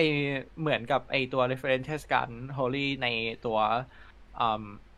ทอแลกนาล็อก อ่าใช่ใช่คือชื่อฉากมันเหมือนฉากสกาที่ฉลองแชมเปี้ยนเขาอยู่ แล้วเราก็เห็นว่าทุกคนเต้น ก็ไอ้นี่ก็คือน่าจะเป็นตามข่าวลือแหละ ที่เขาบอกว่าเป็นเป็นมิวสิควลวะนะอืม ซึ่งก็จริงจริงจริงคิดว่ามันจะเป็น เขาอาจจะอิงเรฟเฟรนซ์ที่เป็นแบบว่าทุกคนพูดเป็นกรอนหรือว่าทุกคนพูดคล้องจองนั่นแหละ แล้วก็จะมีฉากนี้ที่เป็นแบบว่ามิวสิควลอยู่ฉากหนึ่งเพราะว่ามันเป็นแบบเทศกาลใช่ไหมใช่ ซึ่งจริงๆเราอยากเห็นนะ เพราะเรารู้ว่าบรีเนี่ยร้องเพลงได้ ใช่ แล้วเราก็รู้ว่าเทโอนาปาริสแรปได้ จากการดูไอ้นะ ใช่แล้วเราก็รู้ว่าอีมานทำอะไรก็ได้ อาจจะอาจจะทำได้ไม่ดี แต่ทำอะไรก็ได้ เออ ให้ทำอะไรก็ทำอีมานใช่เพราะฉะนั้นมันก็จะแต่ไอ้ฉากเนี้ยดูเหมือนกับว่าแครอลนี่ระแวงอะไรสักอย่างอยู่ อืมโอเค เราก็ไปหน้าต่อไป ซึ่งมันก็ตรงกับที่เราพูด ว่าทุกคนกำลังเต้นอยู่ แล้วเราเห็นสาวๆ เริ่มสนุกกับบรรยากาศแล้ว ก็คือเราก็เห็น ว่าคาบาร่านี่ก็ปล่อยเต็มที่ เอ่อ let loose อิน แล้วก็ตัวมาเรีย เอ้ย แม่ตัวโมนิก้าก็เต้นอยู่ แคโรลก็ดูเหมือนกับนั่น หรือว่าจริง ๆ ไม่รู้ว่าแคโรลโวย หรือว่าแคโรลกำลังสนุก เพราะนั่นคือแคโรลเป็นอะไรที่ not sure if enjoying or getting angry เนี่ยแต่ทุกคนก็เต้นรอบ แต่คืออันนี้ส่วนส่วนหนึ่งที่ต่างไป ส่วนหนึ่งที่ต่างไปคือ โอเค อย่างในคอมิกเนี่ย มันเป็นดาวที่ผู้หญิง เป็นประชากรส่วนใหญ่แล้วใหญ่กว่าใช่ไหมแต่ดาวที่ดูเหมือนกับอีโคมิกซ์คงคงตัดไอ้ประเด็นนั้นไปอะ อืม จริง ๆ มันเพราะว่า เพราะว่าในอ่าในตัวcomic เองใช่ไหมมันเป็นไอ้เรื่องนี่ก่อนที่ก่อนที่ Prince ยานจะขึ้นมา อืมอืมขึ้นมาเป็นผู้ปกครองจะขึ้นมาเป็น ผู้ปกครองเนี่ย มันจะเป็นดาวที่เป็น เอ่อผู้หญิงเป็นผู้นำทุกอย่างอะไรเงี้ย ซึ่งมันก็คือ reverse กับสถานการณ์ที่ที่พวกเราพูดถึงกันบ่อยๆแล้วก็หลังจากที่ตัว Prince ยานขึ้นมาเนี่ย ก็คือทุกคนก็เริ่มได้สิทธิ์เท่าๆกัน ใช่อืมจะมันก็เป็น commentary ที่ดีกับกับโลกของพวกเราคิดว่าเราควรจะพูดเรื่องข่าวลือไหมคิดว่าไม่ดีกว่าเนอะ เราไอ้พวกข่าวลือหรือว่า leak spoiler ที่อาจจะจริงไม่จริงเดี๋ยวเราพอแยกไปอีกทีหนึ่งเราก็จะไม่พูดอะไรเกี่ยวกับท่านมากกว่านี้ก็แล้วกันก็ เราก็เห็นว่าแคโรลกับพวกนี้ก็ enjoy แหละที่มาดาวนี้ปะสไลด์ต่อ อ่าสไลด์ต่อไป อันนี้คือมันมีฉากที่เราเห็นจริง ๆ เราเห็นฉากที่ อ่า แคโรลกำลังตก เอ้ยไม่ใช่คามาร่ากำลังตกลงมา แล้วก็โมนิก้ากระโดดลงมาช่วย แล้วมันก็ตัดมาไอ้ฉากนั้นปล่อยไป เพราะว่ามันคล้ายๆกับเมดาลเรียนที่ดรอปชิป แต่ว่า แต่ว่าไอ้ที่เราเห็นเนี่ยคือ เราเห็นฉากในฐานเซเบอร์ของนิคฟิวรี่แล้วก็เราเห็นว่าชุดแรกที่เราเห็นโมนิก้าใส่ก็คือกึ่งกึ่งเป็นยูนิฟอร์มแหละ เป็นธีมของพนักงานบนดาว พนักงานบนเอดาวเทียมนั้น แต่ที่น่าสงสัยคือใน Far From Home เนี่ย เราเห็นว่า staff ส่วนใหญ่ของเขาเป็นสครัลล์อืมแต่ว่าในรูปร่างในหนังเรื่องนี้เราเห็นว่าส่วนใหญ่เป็นคน ใช่ ซึ่งจริงๆเราก็ยังเออเออ แต่เรายังไม่แน่ใจ ใช่ เรายังไม่แน่ใจว่าเป็นผลจาก Secret Invasion หรือเปล่า หรือว่าเอ่อจริงๆมันก็เป็นไปได้ทั้งหลายอย่าง มันก็เป็นไปได้ทั้งแบบว่า เฮ้ยเอ่อมันกำลังจะมีใครสักคนมาอะทุกคน ปลอมเป็นคนอืมทุกคนเปลี่ยนร่างเป็นคนปกติอ่าหรือว่ามันก็คือถ้ามันเป็นผลมาจาก Secret Invasion ที่แบบว่ามันเกิดการเหลื่อมล้ำระหว่างเอ่อเผ่าพันธุ์อืมของสกอลกับมนุษย์จริง ๆ มันอาจจะส่งผลให้ตัวองค์กรอย่างส o อตหรือเอ่อในที่ดีก็คือตัวเซเบอร์ใช่ไหมอืมต้องใช้อ่า พลังงานที่เป็นคนแทนอ่าสกอลจริง ๆ คือไม่มีงบเมคอัพเป็นจริงๆอันนั้น อันนั้นเป็นส่วนที่น่าจะเป็นไปได้ที่สุด ไม่จริงๆสครอลปลอมตัวเป็นคน เพราะว่าคามาร่าอืมมาเดี๋ยวเจอสองอย่างเลยตกใจเกินไป อืม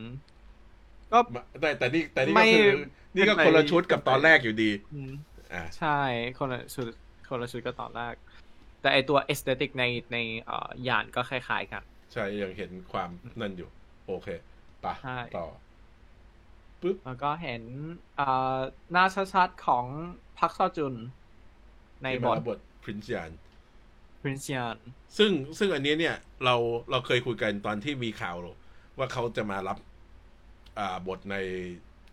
หนังของ Marvel Studio เราเราคุยกันตอนนั้นแหละ บอกว่าจริง ๆ บทเนี่ยมันน่าจะเป็น one off หรือไม่ก็เป็นบทที่แบบนานๆมาที คือเขาไม่น่าจะรับบทเป็นฮีโร่หลัก เพราะว่าใช่อาชีพหลักของเขาอะอยู่ที่เกาหลี แล้วกำลังรุ่งมาก แล้วก็การแสดงหนังไอ้พวกเนี้ยแม้มันจะได้ตังค์เยอะใช่ไหมแต่ถ้ามันจะเป็นลีดของมาเวลสักคืออายกตัวอย่าง สมมุติถ้าจะมาเป็นมาเรดูโชว์ที่มีพลังแกมมาจริง ๆ เนี่ย มันหมายความว่าเขาจะต้องใช้เวลามาอยู่กับทางมา v e l Studio นาน แล้วก็คือต้องอืมเป็นคนที่พร้อมให้เรียกกลับไปได้ เมื่อต้องการใช้บทใช่ไหมซึ่งจริงๆมันไม่ใช่ อันนี้ก็เลยทำให้เราคิดว่าเราอยากได้เห็นพรินซ์ยานถ้าไม่ใช่เรื่องนี้เรื่องเดียวก็อาจจะมานานๆทีมาทีในอวกาศใช่อืมแต่เราก็เห็นแหละว่าฉากนี้เขากำลังมีกองทัพอยู่ข้างหลังที่อาจจะสู้กับเรียกมาสู้กับใครสักคนหนึ่งอืมอาจจะสู้กับ อาจจะสู้กับ เอ่อเหล่า ครีอืมหรืที่อมาว่าไล่ตามสามคนนั้นต่อ อืมใช่โอเคอืมก็ไปโอเคต่อ คือไม่รู้ว่าอะคนคิดยังไงแต่อันนี้คิดว่าน่าสนใจนะ มันมันขยายอ p พิวของตัวหนังมา v e l สูไปไง คนที่เป็นแฟนของพักซอจุนที่อาจจะไม่ได้ดูหนังพวกนี้อยู่เนี่ย ก็อาจจะรู้สึกว่า เฮ้ย มันน่าสนใจดี ก็จะมาลองดูอืมเป็นเราก็อยากรู้ว่าเขาร้องเพลงขยายแฟนเบสเก่งหรือเปล่าอืมโอเคไปต่อ ปุ๊บฉากนี้ ซึ่งหลาย ๆ คนนึกว่า มันเป็นฉากต่อจากตอนนั้น มันเป็นคนละฉากกันเพราะนี่ก็น่าจะเป็น อ่าตัวฐานเซเบอร์ อืมนะคือที่เห็นข้างหลังอะคือมันแกก็นคือไอตัวแกนตรงกลางของเอ่อ Saber Space Station อืมใช่ไหมแล้วก็ตรงตรงไอตัวหน้าต่างตรงนี้มันก็คือหน้าต่างที่มีตัวแท่นหกแท่นหกแท่น ใช่เป็นตัวแกนเหมือนกับที่เราเห็นในตัวอย่างอืมอ่าแล้วก่อนหน้านี้นี่ก็น่าจะเป็นสิ่งที่เรียกว่า Flerkitten ตอนตอนนั้นเนี่ยคือ Cosmic Circus เขาลงรูปที่ได้มาจากกองถ่ายที่นิวยอร์กอืมที่ตอนนั้นก็ลงเป็น exclusive เพราะว่ามีคนของเขาเนี่ยไปเห็นแล้วก็ถ่ายมาก็เป็นรูปกองถ่าย เขียนชื่อกองถ่ายของ The Marvel นี่แหละ เป็นชื่อลับของกองถ่าย The Marvel แต่ว่าที่เห็นก็คือมีแต่พัดลมยักษ์ ตัวแผ่นสะท้อนไฟแล้วก็ลูกแมวหนึ่งกลุ่มดึงแมว คิดว่าคือฉากนี้อยู่ในสวนที่นิเอวยออร์กเป็นไปได้อืมใช่ แต่ก็เนี่ยแหละ เราเราได้เห็นลูกแมว หลาย ๆ หลาย ๆ ตัววิ่งลงมาวิ่งคือเป็นช็อตที่น่าจะถูกใจหลาย ๆ คนอืมแต่ fun fact ไม่รู้ว่า fun ไหม แต่เป็น fact ก็คือในเอ่อใน comic Flerken ออกลูกเป็นไข่ ไม่ได้ออกลูกเป็นตัวเหมัมือนนไม่แมวใช่ทั่วไปไข่แบบไข่ไก่น่ารักน่ารักมันคือไข่แบบใช่เอเลี่ยนมันคือแบบไข่แบบเอเลี่ยนพวก Xenomorph อะเออนั่นแหละแบบอืมอืมแต่คิดว่าฟิวรี่คงในฟิวรี่คงเลี้ยงพวกนี้แบบ house train แล้วแหละคงไม่ได้มีอะไรอันตรายขนาดนั้นอืมเอ่อแล้วก็เอ่อจริง ๆ เหมือนในเอ่อใน comic กูสเปลี่ยนชื่อปะคือเป็นอ่าอะไรคือจริง ๆ ที่เราเรียกกูสมา มันในหนังเนี่ยเป็นกูสแต่ว่าใน comic เป็นชิวี่ชิวี่ใช่ไหมตามเออตามชื่อของชิวแบคก้าอืมแต่ในนี้เขาเปลี่ยนมาให้เป็นกูสเพราะว่าให้มันอ่าเป็นตัวละครจาก Top Gun ไงเพื่อให้มันดูเป็นอ่าเป็น reference ถูกไหมความเป็นนักบินเพิ่มความเป็นนักบินของอ่าแคโรลแดนเวอร์ใช่จริงๆก็คือในในตัวอ่าในตัว comic มันก็คือชื่อชิวีเพราะว่ามันนักบินมันเป็นแบบเกี่ยวกับอวกาศ อืม ก็เลย แทนที่จะเลือก แทนที่จะเลือกอ่าสัตว์เลี้ยงของทอมครูซก็ไปเลือกสัตว์เลี้ยงของฮานโซโลแย่มากฉันจะโดนฉันจะโดนอ่าชิวบาก้าแฟน attackโอเค เออป่ะสไลด์ต่อไป อะสไลด์ต่อไปเราก็เห็นดาร์เบนตัวละครที่รับบทโดยซาวีแอชตัน แล้วข้างหลังก็มีอืมไทโรนที่น่าจะเป็นคนที่มีเคราวที่รับบทโดยเดวิดอ่าอิงนะ แล้วอืมฉากนี้ก็น่าจะเป็นดาวนั่นแหละ ดาวอัลดานี่ ไม่ใช่อัลดานี่แม่อารัตน่าอืม ของพรินเราซ์ยาอลันบหน้าใช่ใช่ แต่ว่าที่น่าสังเกตก็คือตัวข้างหลังใช่ไหมเออก่อนอืมอื่นคือข้างหลังเราจะเห็นคนที่แต่งตัวคคล้าล้ายยๆๆกับโรโรแนนแนนอืมแต่ว่าดูเป็นชุดอันนี้ดูเป็นชุดแบบฝั่งแบบนักบวชหรืออะไรอย่างนี้มากกว่า ซึ่งเรารู้ว่าโรแนนมาจากครีที่เป็นหัวรุนแรง แล้วก็เป็นคอนเซอร์เวทีฟครีอ่าแล้วก็ที่น่าสนใจอย่างหนึ่งก็คือเราเห็นตัวอ่าชื่ออะไรนะ ตัวหลักอ่า ตัวดาร้าเบยนเหรอเอ่อดาเบนถือตัว Cosmic Rod Cosmic Rod แต่ที่น่าสังเกตกับตัว Cosmic Rod อีกอย่างหนึ่งก็คือ มันกำไรดูเหมือนเป็นอันใหม่ อ่า ไม่ใช่อันเดิมที่โรแนนใช้ไม่ใช่อันเดิมใช่อืมอืมแล้วก็คิดที่คิดว่าสำคัญที่ Cosmic สุด Rod ในนี่ในฉากนี้ น่าจะเป็นเออจุดสำคัญกับการที่พลังของทุกคนเพี้ยนไปแหละอืม คิดว่าคิดว่าดาเบนเนี่ยคงตามหาสามคนนี้เพื่อที่จะ อะไรสักอย่าง ไม่น่าจะอืมใช่แค่การตามมาแก้แค้นอย่างเดียว ใช่ แล้วก็ที่สำคัญที่สุดในฉากนี้คือเราได้เห็นกำไรอืมอีกข้างหนึ่งที่หายไป ซึ่งเอ่ออันนี้คือพวกเราเดากันนะ ว่ามันจะใช่เอ่อก็คือกำไรที่ในตัวโชว์มิสมาเวลบอกว่ามันมีกำไรอยู่สองอันอืม แต่ว่าเอ่อในตัวเอ่อในตัวซีรีส์เนี่ยคามาร่ามีแค่อันเดียวอืมเป็นเป็นไปได้ว่าคือสิ่งที่เธอต้องการจริง ๆ ก็คือกำไรของคามาร่าเหรออืม เป็นไปได้ อืม แล้วก็การที่สลับอืมรางเนี่ย มันคือกำไรสองอันเรียกหากัน พยายามดึงเข้าไปอืมให้ใกล้กันไปเรื่อยใช่ แล้วก็ เอ่อ ถ้าใครจำได้เนี่ยจะเห็นว่า ตัวกำไรที่ตัวขอคุณย่า เอ้ย ทวดของธรรมราชได้มา ก็มาจากแขนที่เป็นจากมือที่เป็นสีฟ้า ซึ่งของครีหลายคนคิดว่าน่าเป็นครี แล้วก็อยู่ในเหมือนเป็นอยู่ในโบสถ์หรือวัดที่เป็นของเทนลิงๆในตอนที่พวกอินฮิวแมนเอ้ย พวกเอ่อจิจินไปพยายามขุดอยู่ เออ ใช่ก็ เราจะได้รู้สักทีว่าแบบ เอ้ยเราอาจจะได้รู้สักทีว่าว่ากำไรไปจากไหนที่มากำเออที่มาของกำไรมาจากไหน แล้วมันเกี่ยวข้องกับตัวเทนลิงของเอ่อฉากฉีไหมอืมคิดว่าเทนริงตัดไปได้แหละอืมแต่ว่าคิดว่าอนาคตต่อไปนี้เนี่ยอ่าตัวคามาร่าจะมีกำไรสองข้างไหม เป็นไปได้นะ ถ้าอืมถ้าหลังหลังจากหนังเรื่องนี้อาจอาจเป็นไปได้ว่าอาจจะมีกำไรสองข้างอืมเอ่อแล้วก็ช้อยส์มันมีเออไม่กี่อย่างคือหนึ่งมีกำไรสองข้างกำไรข้างเดียวแต่พลังที่ดาเบนต้องการจะถูกใช้ไปในเรื่องนี้แล้วก็จะเป็นกำไรประดับเอาไว้สำหรับให้คิดถึงย่าเฉยๆเอ้ยคิดถึงย่าทวดเฉยอืมๆอืมใช่แล้วก็จริง ๆ หรืออาจจะเป็น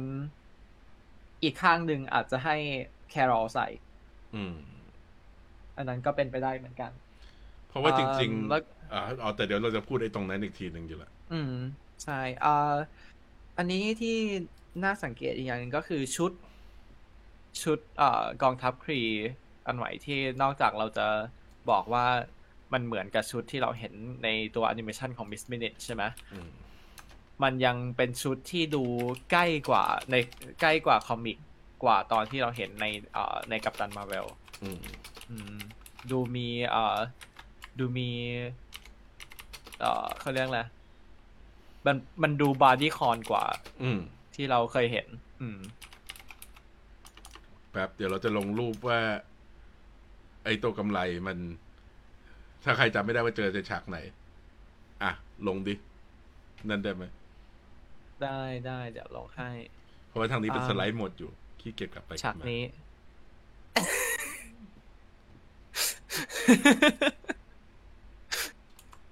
อืม คืออ่าเอ่อเห็นยัง เห็นละโอเค เออนั่นแหละเอ่อคือพวกเราลงเป็น พวกเราลงเป็นมุกแหละ อืม แต่ไอตัวดาจิน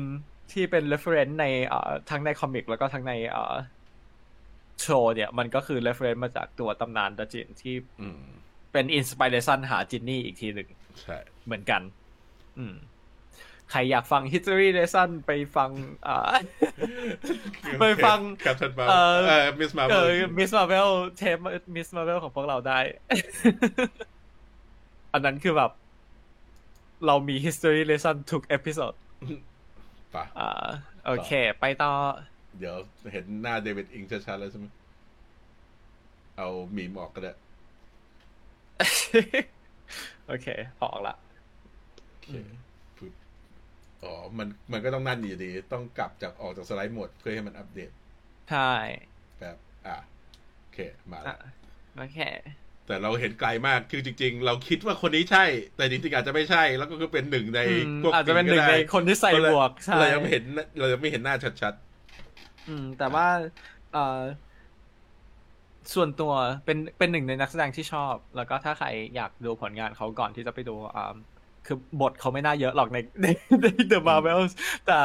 ถ้าใครอยากดูก็ไปสามารถดูได้ในอ่าซีรีส์ Love Sick ในอ่า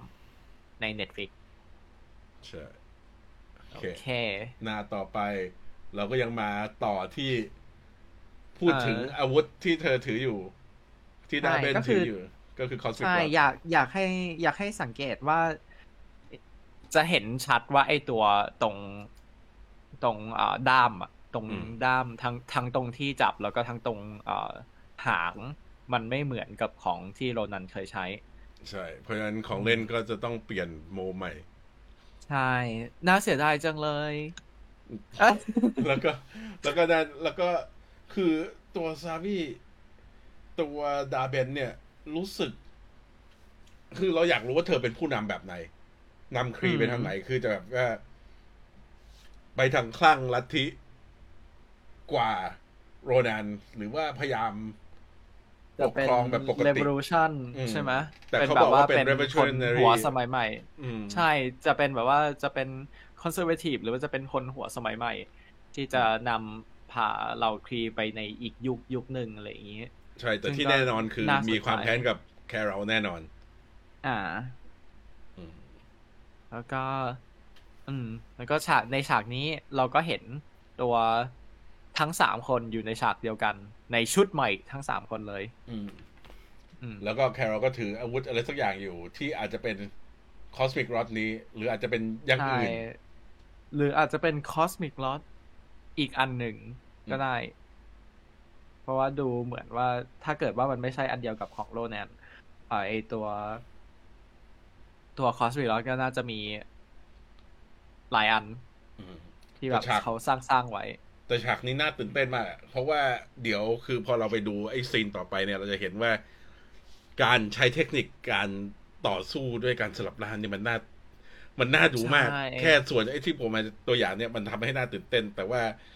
ถ้าในหนังทำได้ดีเท่ากับที่เราเห็นในตัวอย่างแล้วมันจะเป็นอะไรที่แบบ อืม มันจะต้องเป็นฉากใช่ว้าวมากๆอืมโอเคปะหน้าต่อไปใช่ซึ่งเราเชื่อว่าฉากเนี้ยอาจจะเป็น กึ่งกึ่งอาจถ้าไม่ใช่แบบ final fight ก็น่าจะเป็นไอตัวเอ่อแบบก่อนที่จะเกิดเหตุการณ์อะไรใหญ่ ๆ เกิดขึ้น อืม แล้วก็เห็นอืม Carol ใช้พลัง เอ้ยไม่ใช่เห็น Kamala ใช้พลังปุ๊บแล้วก็เปลี่ยนร่างมาเป็นตัวโมนิก้า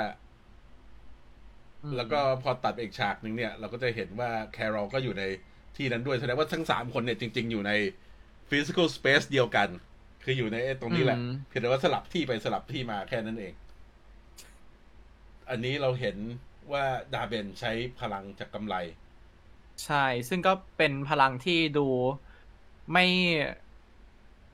ดูเอฟเอฟเฟกต์มันดูไม่ไกลจากพลังที่ Kamala ใช้เท่าไหร่อืม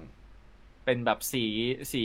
น้ำเงินม่วง แล้วก็ดูเป็นคริสตัลไลซ์คล้ายๆกันจากไอไอตัวที่ยิงออกไปจากที่มือใช่ไหม อืมอืมเพราะว่าดูถ้าดูเนี่ยจะเห็นว่าตัวคามาร่าเองก็ใช้พลังในการป้องกันไอ้นี่ ซึ่งมันก็แบบแทบจะกลืนไปเป็นเหมือนพลังเดียวกันเลยอืมแต่ reference จากในคอมิกไอ้กำไรที่ทำสลับที่เนี่ย มันคือกำไรของอ่าอ่า Marvel Captain อืม Marvel คนแรกอืมกับกาแบน Rick Jones ซึ่งในฉากนี้เราก็เห็น Carol Danvers สลบอยู่อืมนะแล้วก็ คือถ้าจำไม่ผิดไอ้หน้าเนี้ยคือหน้าจุดกำเนิดของ Carol Danvers ในฐานะสุดฮีโร่หลังจากที่เครื่องของอืมครีระเบิดแล้วพลังเข้าไป คือเนกาแบนจะสลับที่ของ Rick Jones กับอ่ามา r v e l ออกมาในตอนที่ Marvel ต้องการที่จะมาช่วยคน Rick Jones ก็จะถูก teleport อืมส่งไปที่ตัว Negative Zone แทนเนี่ยเป็น Negative Zone ใช่ ซึ่งอันนี้ก็คือ ไอตอน Miss Marvel ออกมาเนี่ยเราก็คุยกันแล้วว่ากำไลเนี่ยมันคือคล้ายๆกับ Nega-Band นี่แหละ แต่ว่าอืมมันถูกใช้ในการสลับที่ย้อนเวลาไปแล้วหนหนึ่งอืมอันนี้เป็นไปได้ไหมว่าใช่ดาเบนอยากจะย้อนเวลาไปช่วงที่ Supreme Intelligence ยังอยู่ เป็นไปได้ หรือว่าตัวอาณาจักรครีอาจจะล่มสลายไปเลย ตอนนี้ก็เป็นพวกเร่ร่อนเหมือนกับโคสกรเหมือนกัน อืม อันนั้นก็เป็นไปได้เหมือนกันเอ่อเพราะแต่ว่าผลผลสุดท้ายที่เราได้ยินเกี่ยวกับอืมครีเนี่ย มันคือใน Far From Home ที่ใช่ตัว Soren กับ Talos ที่ปลอมเป็นมาริ a ฮิลกับนิกฟิ r รีคุยกัน ที่บอกว่ามีข่าว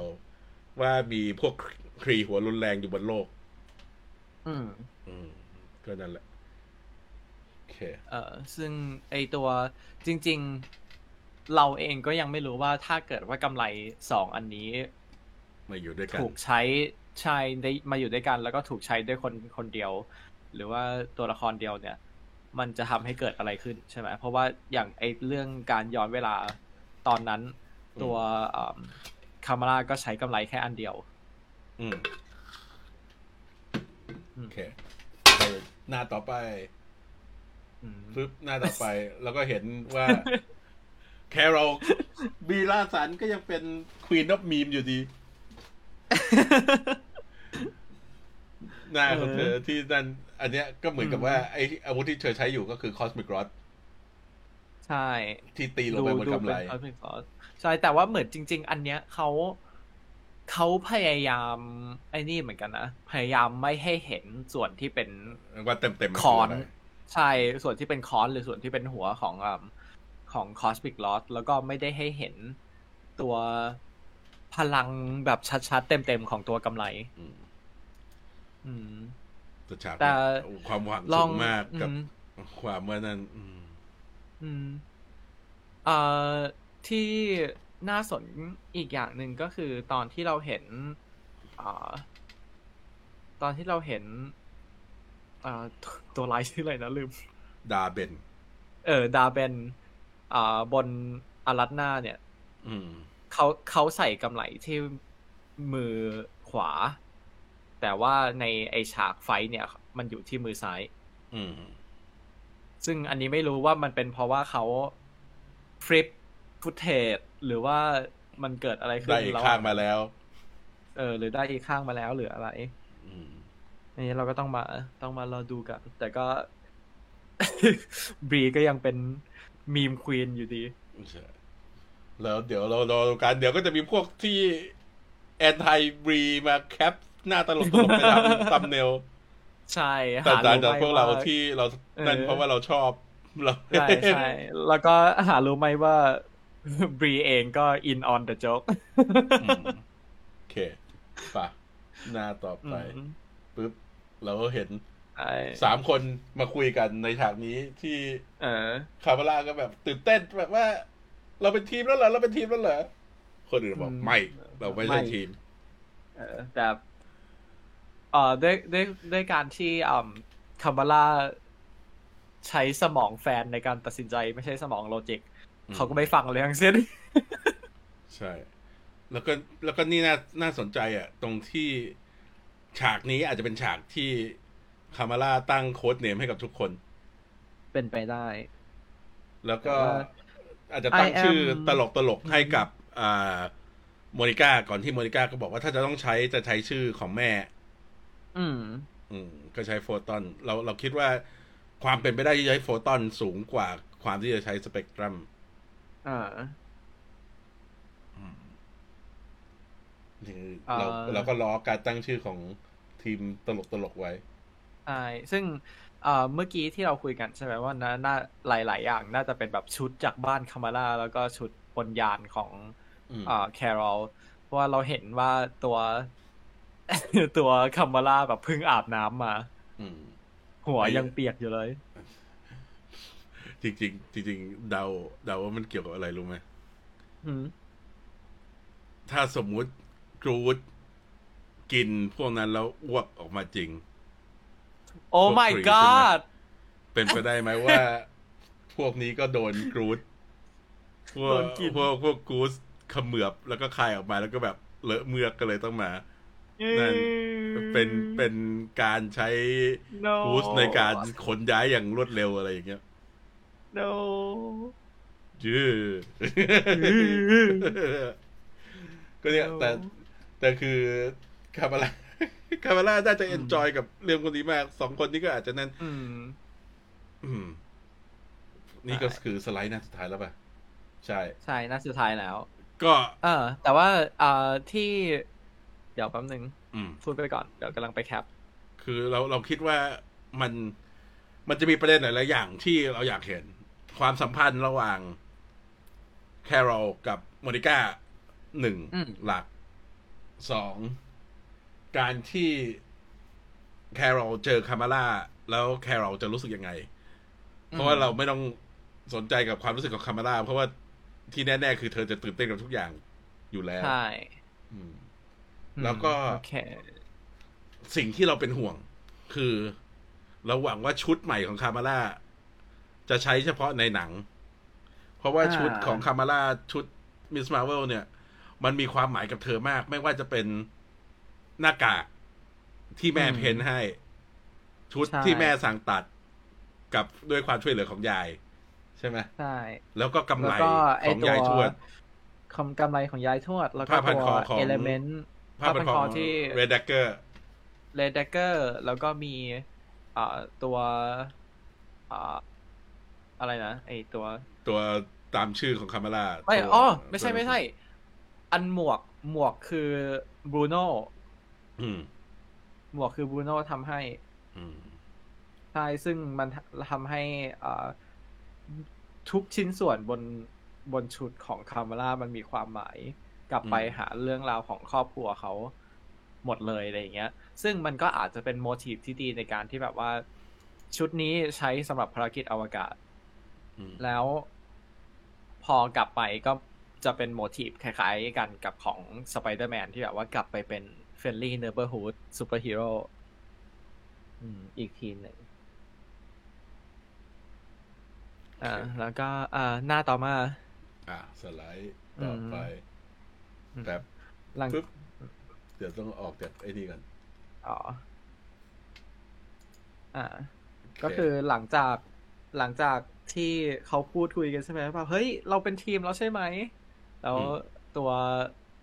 อ่าโมนิก้ากับแคโรก็แบบไม่อืมทันใดนั้นอ่าโลโก้ก็ขึ้นมาพร้อมกับตัวคำว่า The Marvels ที่มาจากแคโรโลโก้อ่าโลโก้ของอ่าโปรทอนอยู่ตรงกลางยังยังยังอยู่ตรงกลาง แล้วก็ตัว S ของคามาร่าตัวไม่ใช่ตัว S ตัว ตัว มันคือตัว S คาอืมชื่อตัวคาใช่จากชื่อของคามาร่าที่มี รูปร่างเหมือนตัว S อืมตัวตัว S ที่ย่อมาจากคำว่า hope ก็นั่นแหละ มันมันน่าสนใจจริง ๆ แหละ คือเรื่องนี้คือตอนแรกเราเป็นห่วง เพราะว่าเรารู้ว่าจริงๆ Captain Marvel ภาคแรกอะ มันมีคนที่ไม่ชอบเยอะด้วยความที่เนื้อเรื่องมัน formulaic มันเป็นการเล่าจุดกำเนิด แล้วก็เป็นอะไรที่ไม่ได้มีอะไรใหม่ นั่นคือหนึ่งสอง Miss Marvel ก็มีหลาย ๆ คนที่ไม่ชอบหรือเลือกที่จะไม่ดูแต่ว่า feedback จากตัวอย่างเนี่ยมันออกมาค่อนข้างดี ดูดูแม้แต่คนที่บอกว่าไม่คิดว่าจะดูหนังเรื่องที่แต่พอมาดู trailer แล้วรู้สึกว่ามีความหวังขึ้นมานิดหนึ่งอืม ใช่คือพูดตรงๆก็คือจริง ๆ ตอนแรกพวกเราแอบเป็นห่วง เพราะว่าจากกระแสเอ่อจากกระแสลบที่เอ่อเราเจอมาของทั้งเอ่อทั้ง ตัว Carol Captain Marvel Captain Marvel Miss Marvelแล้วก็แม้แต่ตัวโมนิก้าเองที่โดนเอฟเฟกจากตัวการที่ต้องเปลี่ยน dialogue ทำให้ตอน dialogue ตอนสุดท้ายของเอ่อ WandaVision มันไม่ค่อยเมคเซน s ์อะไรอย่างเงี้ยตอนนั้นอันนั้นก็โดนตีกลับเหมือนกันทำให้เราค่อนข้างเป็นห่วงพูดตรงก็คือเป็นห่วงเอ่อกระแส คือเราไม่ไม่ค่อยห่วงหนังหรอก เพราะว่าหนังมาเวลส่วนใหญ่มันจะออกมาแบบ กลางๆอยู่แล้วอะไรอย่างนี้ ซึ่งมันเป็นหนังบล็อกบัสเตอร์ที่เอามา entertain เราก็ต้องดูตามประเด็นนั้นไปใช่ไหมแต่ว่าที่เราห่วงก็คือไอตัวกระแสของแฟนๆนี่แหละ ที่แบบว่าจะจะมีความคิดเห็นหรือว่ามีกระแสกับตัวหนังเรื่องนี้ยังไงใน context นอกจากตัวของหนังเองก็เรานี่คือแค่ตัวอย่างทีเซอร์ เพราะฉะนั้นมันก็จะมีตัวอย่างอื่นตามมาอีก เพราะฉะนั้นก็ไม่ต้องห่วงเรื่องนี้เราจะตามแกะตัวอย่างไปเรื่อยๆ แต่ว่าเร็วๆนี้เนี่ย ภายในเวลาอีก ประมาณยี่สิบกว่าวัน เราก็จะได้ดูการเดียนวอลุ่มสามแล้วแล้วก็ใครที่ฟังไลฟ์เราเป็นปกติ หรือว่าตามเพจก็จะรู้อยู่ว่าเพจเราจัดรอบนัดแฟนๆดูกัน ก็คือรอบนี้เราก็จะจัดเหมือนกันก็คือวันพุธที่สาม